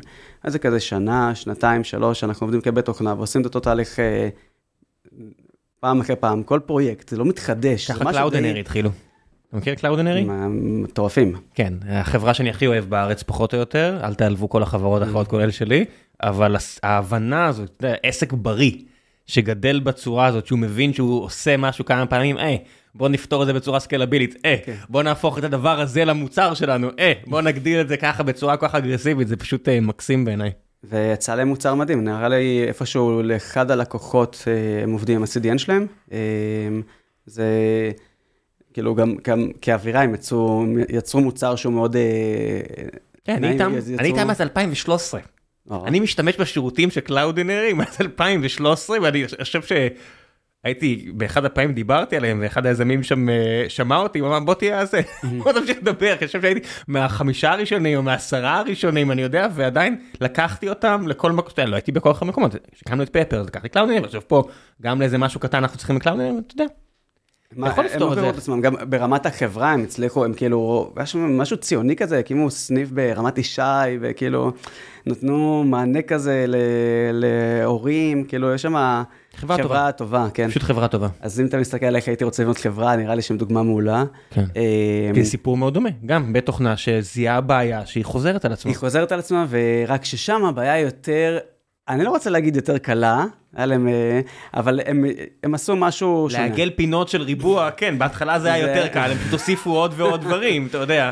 זה היופי, הם פתרו בעיה שהיא בדיוק בתפר הזה בין, אני אכתוב את זה ב Python בעצמי, לא, אני אקח את זה מהם, כי זה לא הרבה כסף, אתה יודע. זה הקסם הזה של בעיה שהיא מספיק קשה כדי שאני לא אעשה אותה, אבל מספיק קלה כדי שהם יוכלו לפתור את זה ב scale. אז ב- הבעיה שלנו בהתחלה הייתה נראית מאוד, כאילו, יותר פתירה, וככל שאנחנו יורדים לעומק, ואז אנחנו מבינים, לא משנה כמה, היה לנו סיבוב בהייטק, כאילו, וגם כאתרים שפיתחת, או תוכנות, או אפיינת CRM ללקוחות, ואתה בסוף נתקל עם המוצר של עצמך, אתה מבין שככל שאתה יורד אה, drill down ולא גייסנו כסף, אתה כאילו אומר, אני צריך לנקות מלא רעשי רקע, לפתור רק, רק דבר אחד בצורה טובה, כל השאר הוא מיותר. כי מה שקרה, ראינו את הבעיה הזאת, ואז הבאתי, כאילו, הבאתי את המחשבה של היחידה, איך אני מפרק את כל האירוע הזה לגורמים, ומצליח לנצח ב- באירוע אחרי אירוע. אם להקים היום אתר, אתה צריך אה, שרת ודומיין, ואיך אני פותר את זה? אוקיי, פתרנו את זה, איך אני עושה, מצליח, מתקבע על אה, CMS מסוים, על וורדפרס או על שופיפיי, כאילו, הפיקוס הזה גרם לנו, אה, גר- גרם לנו להוציא הרבה כסף עד שנבין אותו, והוא גרם לנו בסוף לייצר מוצר שהוא טוב. אה, מה המוצר? אנחנו ממירים מעיצוב לאתר, לאתר חי, אה, שכרגע אנחנו התמקדנו מעיצוב בפיגמה לאתר חי בוורדפרס. זה המוצר. בחירה לא טריוויאלית ללכת עם וורדפרס, שכולם משכנעים את עצמם שזה אוטוטו זה מת. אז בהתחלה התחלנו כפלאגין אה, בפיגמה לאלמנטור, אה, של חברה מדהימה, חברה ישראלית, שאנחנו מאוד מעריכים אותם, היינו, עבדנו עם המוצר הזה הרבה, אה, וככל שהעמקנו, הבנו שאפשר לה, לפתור, רק לפתור את הבעיה של בתוך אלמנטור, זה אירוע בפני עצמו. זה סטארט-אפ בפני עצמו, ואי אפשר גם וגם, ובסוף השוק באלמנטור הוא מוגבל. כאילו, כשאתה מגיע לאלמנטור, אז אנשים שואלים אותך מה עם דיבי ומה עם כן. אוקסיג'ן, ו... אז אתה אומר, רגע, איפה אני משקיע? כאילו, אם אלמנטור הם, רוצים, אז נפתור את זה ביחד, אבל אם לא, אז כאילו, אולי שווה לי שהדבר הזה יחיה ב-50%, ולא להמשיך להשקיע בזה עכשיו את כל הסטארט-אפ. אה, ווורדפרס זה שוק בלתי נגמר. אתה כאילו מסתכל היום, אחרי, 2023 הייתה שנת המהפך בדיגיטל עם כל אה, הכניסה של ChatGPT, אה, והמימוש של AI ב, ללקוחות קצה כמונו, אה, כמוני לפחות, שלא משתמשים בתכנות. ואני אומר, מה, מה מחכה לנו בעתיד? מה יהיה ב-2024, 2025, בעולם הזה של הווב, בעולם הזה של הפיתוח אתרים? הדמו הזה, הדמו הכי, שהכי הרשים אנשים עם, עם OpenAI, היה אחד מהם, כל כך הרבה דברים שם מפוצצים את השכל וזה רק הולך ומתגבר, שמישהו פשוט שרטט, אה, שירבט אתר שעושה בדיחות על דף, צילם את זה עם ה-image recognition של צ'אט ושל צ'אט GPT וזה הפך להיות HTML. זאת אומרת ההמרה הזו משרבוט על דף לאתר שהוא עובד, בלי לדעת לתכנת, זה...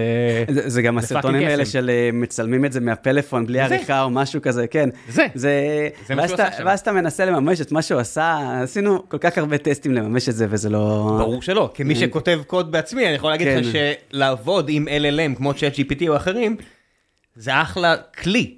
זה לא הדבר האמיתי, זה לא לבד. זה לא לבד. הדרך, אבל בוא נגיד, אמ, אם אנחנו מסתכלים עכשיו על חברה שצריכה לפתח מוצר לעוד, שיעבוד עכשיו וגם עוד כמה שנים, הדרך היא לשמה. כאילו, אתה לא רואה את הכיוון כמו שהוא היום, כאילו, מעצבים כמו שמעצבים היום. יש עוד, יש עוד תת נישה, יש כאילו מעצב שהוא מעצב לך את מה שאתה רוצה, ויש עוד מעצב שמתאים את העיצוב למפתח. שזה, אמ, שהוא יותר יקר מהמעצב הרגיל. כאילו, אתה לא רואה את זה ממשיך לעבוד כמו שזה לא, ממשיך. היום. אני, אני ממש, אני מספיק שנים בסיפור הזה מכדי לראות את ההתפתחות, ואתה יודע, אני, אני מקבל, אתה יודע, שלפני שפיגמה הפכה להיות הבונטון, שאין, כמעט, לא יודע, אין צוות שעובד בלי פיגמה כנראה היום. אז אה, כן. לפני כן היה חבר'ה, דילן עשה משהו טוב. אז לפני כן היה חבר'ה טורקים בשם זפלין, שהכרתם גם מההתחלה, חבר'ה מזוקנים אה, טורקים אה, שיצא לי לפגוש ממש בתחילת הדרך, והתאהבתי במוצר שלהם. כי הבנתי את זה, אתה יודע, I got it, שאתה יודע, אתה משפר לי פה את החיים בצורה ניכרת. הנה, אם אתם רוצים אה, סיפורי, אה, אני לא יודע איפה Zeplin היום, אם הם בכלל קיימים, אם הם בכלל עשו איזשהו אירוע liquidation, איזשהו אירוע אקזיט, אבל Figma פשוט לקחו את אותו דבר וניצחו. הם uh, הצליחו להקים, לייצר סטנדרט. כאילו גם, כן. uh, אתה, אתה שואל מה יהיה אחרי זה? כאילו, זה כל כמה שנים יש איזה כלי אחר שבא ופורץ קדימה ומוביל Mm. את השוק, וכאילו אתה מרגיש שזה הכלי שהולך ללוות אותך בשנים הבאות. זה לא רק לי, זה פרדיגמה של עבודה. ועכשיו בוא נדבר על הביזנס של זה. אני לא יודע בסוף אם הוא רווחי. כאילו, מה, פיגמה? עם פיגמה. ובוא אני אגיד לך את התיאוריה. במקרה, מבחינתי, בגלל שפיגמה נקנתה על ידי אדובי, וזה עדיין לא... עדיין לא אושר, וזה גם נכון. עסקה, בואנה, מ-2021, זה כמה זמן. אז אה, כן, אם, אם אנשים לא מבינים, זאת אומרת, אם אני רוצה עסקי מקרו, אז לינה כאן, ברגע שאם עכשיו טראמפ ייבחר בגלל המלחמה בעזה, אם אתם רוצים את האבני דומינו הענקיים שמתחוללים פה, אנחנו לא שמרנו על הגבול, החמאסניקים החליטו לטבוח את הטבח הכי גדול מאז השואה, ידה ידה ידה, טראמפ נבחר, ואני יכול לחבר את זה-. מה זה טראמפ נבחר? זה סצנריו שעוד בוא נדבר עוד כמה חודשים, לדעתי טראמפ זה- שמה. כן, זה היה... אני לא יודע אם אני רגוע, אבל זה שמה. לא, הבן אדם כמעט 80, שום דבר לא, לא בטוח כן. יקרה, אה, אבל זה סביר כרגע, הרבה יותר מאשר שזה היה סביר לפני כן. לינה כאן תצא מהרשות להגבלים עסקיים האמריקאים, יביאו מישהו שהולך לאשר כל דבר אפשרי, כן. ואתם תראו איך העולם משתנה שוב. אבל כרגע אנחנו חיים בעולם שאדובי החליטה לרכוש, לרכוש את פיגמה ב-19 מיליארד דולר. אם אני לא טועה, אה, כן, כעסק שהוא לא, אין, אין, הוא לא יכול להיות רווחי. העסקה הזאת לא יכולה להיות וזה ב- לא, לא- אם אתה שואל אותי, זה נשמע לי כאילו הם קנו את זה באחלה מחיר. זה זה עסק? ששווה הרבה יותר. תלוי באיזה עולם, אני לא יודע, אתה מבין? להצמיד אה, מחיר זה משהו שהוא, אתה יודע, שמייקרוסופט משקיעה ב-OpenAI, היא לא רק משקיעה ב-OpenAI, היא גם מונעת מגוגל ומייקרוסופט לקנות את OpenAI. אבל זה כמו. נדל"ן, זה כמו בואו נשים את המשרדים האלה עכשיו ב-500 שקל למטר. אם מישהו שם על זה את הכסף, מישהו שם את זה, אז זה שווה את זה. זה שווה את זה. אלא אם כן, יש רגולטור שאומר לא. בדיוק. ופה זה מה שקורה עכשיו. אני, אני ממש חושב שפיגמה הם, הם, הם הכלי המוביל לשנים הקרובות וצריך להתאים את עצמנו. כן. אבל אם ניקח שנייה בשיחה הזאתי, חוץ מאדובי ככלי למעצבים, אני תוהה לפעמים איזה כלי למעצבים נשאר עוד שהוא הם, חזק בשוק והוא רווחי. אני לא, כאילו, לא, לא מצליח להגיד, אוקיי, הכלי הזה הוא ממש רווחי. ו... רווחי, אתה יודע, זה הכנסות פחות שוב, הוצאות. תקשיב, אתה מדבר עם בן אדובי אדם כבר עשו את רוב הכסף, ש- אתה יודע, פוטושופ הוא רווחי. אני, אני מאמין שאדובי זה חברה ציבורית, אין פה ניחושים. פוטושופ זה מוצר רווחי. כי כבשת לא, כבר זה, את זה מה השוק. שאני אומר, חוץ מאדובי, שהם באמת הצליחו לייצר משהו שהוא אה, כלי למעצבים שעושה כסף, כל השאר זה כלים שעובדים ומבוססים על השקעות, או על משקיעים חיצוניים, או כאילו, כמו רוב הסטארט-אפים ידידי, אתה יושב פה בסטארט-אפ שנלחם על להיות רווחי, אחרת הוא ימות, אחרי כל כך הרבה שנים, זה המציאות. כי כך, כי כסף הוא כבר לא זול. אין כמעט סטארט-אפים שהם רווחיים. אז- פאלו אלטו רק לאחרונה הפכה להיות רווחית, וזו חברת הסייבר הכי גדולה בעולם. כל המושג הזה של רווחיות, default alive לעומת default dead בסביבת ריבית אפס, היה מוקצה. אז אה, אני שמח שבמקרה שלנו אה, בחרנו להקים חברה בלי גיוס, אה, ואנחנו עושים כסף, כאילו מצליחים להישאר רזים, כאילו מטה סופר מצומצם וצר, ואיפה שאפשר להוציא החוצה, להוציא החוצה. אני לא אגיד לך שזה לא פוגע ברמת איזה חברה אתה בונה. כאילו זה... משנה, אני לא יודע, המילה פוגע, שוב, זה עניין מה המטרה שלך. לא, דיברנו על מה כיף, כאילו, אני רוצה שביום יום שלי, בדיילי, להגיע ולעבוד במקום שגם כיף. אמ, חוויתי כל כך הרבה שנים על מדים ובצבא, שאתה, זה שונה, זה גם כיף מסוג אחר, אבל אמ, קשה לך להביא, אמ, כאילו זה יותר מורכב לייצר מוצר שהוא רווחי, מוצר דיגיטלי רווחי, בלי גיוס, ועדיין לשמר על איזה קלצ'ר או משהו שייבנה במהירות. כן. זה דבר שלוקח... המהירות, זה ה... אוקיי, הנה, אה. פה נגעת בנקודה שבפונקציות המטרה, מה הולך בלי חשיפה גדולה לכסף. בעולם דיגיטל זה מהירות. אתה מקריב מאוד מהירות. אם אתה חייב להיות bootstrap, אם אתה בוחר להיות bootstrap, חייב, בוחר, whatever, ואתה צריך לעשות אופטימיזציה על רווחיות, אתה לא יכול לפעול מהר, ואתה לא יכול לעשות הרבה דברים שהם מוכווני גדילה בטווח הרחוק. זה, זה היה היתרון של, אתה יודע, חברה כמו Figma. שהשקיעו בה כל כך הרבה כסף כדי שהיא תוכל להשתלט על העולם tick tock. חברה כמו דיסקורד, לא הייתה צריכה אה, לחשוב על רווחיות והיא כבשה את העולם. האם זה רטרואקטיבית יהפוך להיות מוצר שרווחי? אני לא יודע, אבל הוא שווה הרבה כסף למי שיקנה אותו. זה, זה ההבדלים.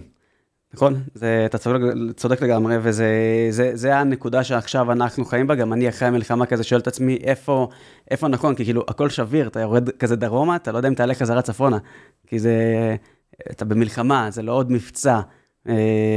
אתה אומר, רגע, איפה, איפה הייתי רוצה שהחברה תהיה, או מה אני משאיר בחברה, ויכול מאוד להיות שנכון אה, להקים משהו שהוא נוגע ביותר אנשים. או אם אתה רוצה לעשות מהפך או שינוי, אם אתה רוצה לעשות עסק זה משהו אחד, אבל אם אתה רוצה להקים מהפך, כאילו לעשות מהפך או שינוי, צריך לזה יותר... אה, אתה צריך כסף. עסק שכן, שמתגלגל. כרגע אז אה, אנחנו מצליחים לשמר במקום שהיינו, וממש מגניב. פתרון כל הזמן דורש עבודה. כאילו, מבחינתי כזה, כמנכ"ל, אני כל הזמן חושב איך לפתור אותו, והאמן זה להתמקד במוצר הכי... אז אתה יכול להסתכל על חברות ששוב, זה העניין של לא לבחור, אלא לשלב. זאת אומרת, אתה רואה חברה כמו גוגל, שהנפיקה כשהיא גייסה, אני חושב, רבע מיליארד דולר. זה הכל. זה נשמע המון אז, היום אנחנו רואים שזה לא המון, והם החברה הכי רווחית בהיסטוריה פחות או יותר, אבל היה להם את הכסף לקנות את יוטיוב שהפך להיות חלק כל כך אה. משמעותי. והיה להם את הכסף לעשות דברים גדולים בזמן שהם מכניסים כסף. השילוב בין שתי הגישות הרבה פעמים הוא עוצמתי. כמו הרבה הרבה דברים בחיים. גם, אתה יודע, אנחנו כבעלים, כאילו, כמנכ"לים, מסתכלים מה, מה, מה יהיה הלאה.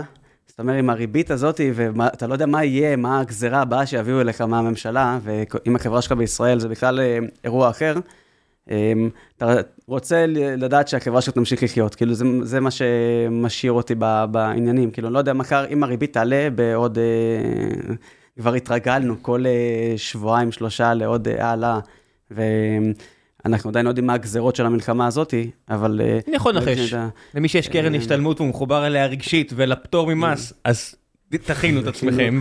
אתה יודע, זה כל מיני דברים כאלה שאני אומר, אין ניסים ונפלאות. זאת אומרת, כמה כבר חוסר אחריות כלכלי האנשים האלה יכולים להפגין. אנחנו לוקחים פה חוב בריבית מאוד מאוד גבוהה, כיום, עד כה לעניות דעתי 6 מיליארד. מתישהו צריך לשלם את החוב הזה. אני רואה אנשים שאומרים, כן, אז תיקח יחס חוב תוצר של 120 אחוז. אוקיי, כבר ניסינו אותה. זה אנשים שכן, שמנסים ללכת ליום כיפור גם כלכלי. לא, אין יום כיפור כלכלי, היה יום כיפור כלכלי. כאילו, עכשיו יש לך שבעה באוקטובר כלכלי, אז... לא, אז יהיה לך, הדבר הזה פשוט בגלל שזה לא מיידי, אז אנשים מרשים לעצמם לעשות שטויות, כי לא הם ישלמו על זה. זה הקסם של האשראי, שאתה לא רואה את הכסף. אבל זה קורה. אתה לא מרגיש. ב... כן. 73 ישראל נכנסה לבור כלכלי כי היא לקחה המון הלוואות, הגדילה את הצבא בצורה ניכרת, כמו mm. שיקרה עכשיו. עכשיו לגמרי. קודם כל יגדילו, אחרי זה ישאלו mm. למה אנחנו מגדילים, האם אנחנו לא יכולים פשוט עם אותה כסף להשיג תוצאה, פשוט כך שנתייעל. זה לא יקרה. ברור לכולנו שזה לא יקרה, כי צה"ל לא עובד ככה, אף גוף גדול לא עובד ככה. הוא ידרוש הרבה יותר תקציבים, הוא יקבל הרבה יותר תקציבים, זה יבוא על חשבון האוכלוסייה האזרחית, זה יעלה מיסים, אז מה שקרה, לקח 11 שנה שהמדינה כמעט תפשוט הרגל. זאת אומרת, 84 המדינה הייתה על סף פשיטת רגל, והיה את תוכנית העיצוב. שהצילה את המדינה כמה עשורים. קדימה. כן, שמעון פרס ו- וחברי הליכוד שלא הצביעו נגד, חלק אז, הצביעו אה, נגד. ואז אתה רוצה להאמין שהמנהיגים שלך הם אלה שהצליחו, ואתה אומר, רגע, המנהיגים, זה מי שהכניס אותי לזה. כן, גם אין אני- טוב בלי רע. תוכנית הייצוב מצד אחד, שאני אומר הצילה את המדינה, יש הרבה אנשים כמו אבא שלך, שאתה יכול לקשור חיבור ישיר לכך שהלכה לו העבודה. הרבה אנשים. אה, מבין, אין, יש מחיר לכל החלטה שאתה אבל עושה. הוא קיבל בן ש... אני יודע? שהחזיר לו את ה... אבל זה היכולת לחשוב קדימה. זאת אומרת, זה הבעיה, זה היופי בלהשקיע, לא לשם צריכה, להשקיע לשם גדילה. זה תמיד. סטארט-אפ שמקבל כסף ומשקיע לשם גדילה, יש, גם אם זה לא מצליח, יש היגיון. אף אחד לא צריך להישפט על זה. זאת אומרת, אתה יכול פשוט לה- להרים להרים את היד, להוריד את הראש, להגיד, I fucked up, פישלתי, נכשלתי. אין כזה דבר. אז זה, זה, זה, השון, זה בשוני ממני, מהמקום שאני באתי, לאיך אני רואה את העסקים, ולא סגרתי אף חברה ולא... אה, אה, עדיין לא נכשלת. כן. נכשלתי מלא. בוא'נה, אני בן אדם שנכשל הכי הרבה. הכי הרבה פעמים אמרו לי לא, אתה יודע, זה... לא, זה לא כישלון. זה, בדיוק, זה לא כישלון, אני לוקח לא מזה עניין של תחקור, למידה, ומה אני עושה יותר טוב. יש בהמשך. כישלון. אתה מרגיש הרבה, ב- כ- כיזם, אתה מרגיש בכל דבר שהוא לא הלך בצורה טובה כישלון. הכל טוב, אבל יש גם כישלון. אני אני אומר לך. כמי שחווה גם וגם, גם לקבל כן. את הלואים וגם להיכשל, ברור, זה חלק מה... כן, מה- כישלון זה מגיע. מה שאחרי שאומרים לך כן. זה... לא לקבל, לא לקבל את הכן זה לא כישלון. אז זה היה מקרה כזה ממש בתחילת המלחמה, שוב, זה, נסתכל על זה ונצחק על זה עוד כמה חודשים, אבל אה, שאמרו לנו שכאילו כבר עורכי דין העבירו ביניהם מסמכים להשקעה, וכאילו שאני ירדתי למטה, זה לא היה מי, ש... מי שירים את זה והתעסק בלסגור את ההשקעה. ועכשיו, אתה יודע, זה שמתחילים להתאפס על עצמנו, כי הבינו שיש גם משק, אז אנחנו מתחילים לחזור חזרה ולדבר עם המשקיעים, שכביכול התחלנו לפני זה, כאילו היינו כבר בשיא. אמ, אז לא יודע אם לקרוא לזה כישלון, אבל זה סוג של אה, אה, ירידת מצח, ירידת מתח שהיא... סמוך עליי, יש כישלון. אם אתה- אתה משכנע אותי יותר מדי, אז זה כנראה לא, יש כישלון, כישלון זה שאתה צריך לפטר את רוב העובדים שלך או את כל העובדים שלך, לסגור את כן. החברה, להגיד למשקיעים, שרפתי לכם את הכסף, להגיד למשתמשים, אין יותר את המוצר שאהבתם, אה, להגיד לאשתך שהעתיד שהבטחת לא יקרה, יש כישלון. כן. אמ, אם אתה אומר, אני מקווה שלא ניפגש מזה, אבל אתה צודק, יש כזה, כזה- זה קיים, וניפגש עם זה כנראה מתישהו בחיים. אה, מבחינתי או כל שכן דבר, או כל- שלא, אתה מבין? כל, כל דבר שאנחנו עושים זה כאילו המלחמה האחרונה, כאילו אני עושה את זה בכל הכוח. אז אוקיי. כרגע מה שקורה זה יש לנו, יש לי את ספאפי, זה אותו חברת מסחר, זה מוצר ממש מגניב שהבאתי לישראל. מה זה? אה, זה ספת אה, משחק מודולרית, מגיעה כזה בתוך קופסה קטנה, ארוזה בוואקום. מה זה ש- משחק לילדים? כן, זה ש... שמונה חתיכות של ספות שמרכיבים אותם, ואפשר לבנות עם זה אוהל, ו... וואלה. משהו ממש מגניב. איך אתה משווק את זה? אמ, יש, לי, יש לי משותף חנות בנתניה, חנות תינוקות. כזה אמרתי לך, פר, פרסתי להרבה כיוונים, וזה מה שמאפשר לי לחיות. כאילו. הפריסה הזאת, ומאפשר גם לא לגייס. כן. אבל זה מאפשר, כאילו, זה גורם לזה שהמוצר יהיה איטי ברמת הפיתוח. כי אתה גם הזמן, גם הקשב שלך מחולק. אמ, למזלי, יש לי שותפים טובים. רגע, איך אתה משווק את זה, מעניין אותי? אמ, הקלאסי זה, אתה יודע, דרך אה, האתר ועושים... רגע, אפשר לקנות דיגיטלי? ברור. אז קח שתי דקות לשווק את זה.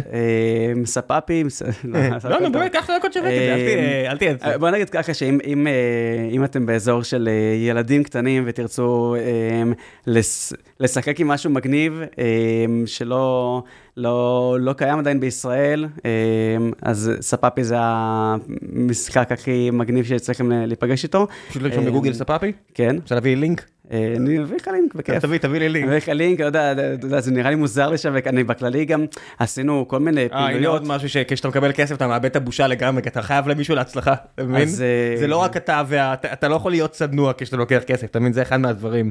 אז אתה אה, מחויב למישהו אחר פה גם. אני לומד את זה על בשרי. פתאום אה, להיחשף, אתה יודע, זה כמו לבוא ולדבר. אנחנו אנשים שלא מדברים בדרך כלל, כאילו לא...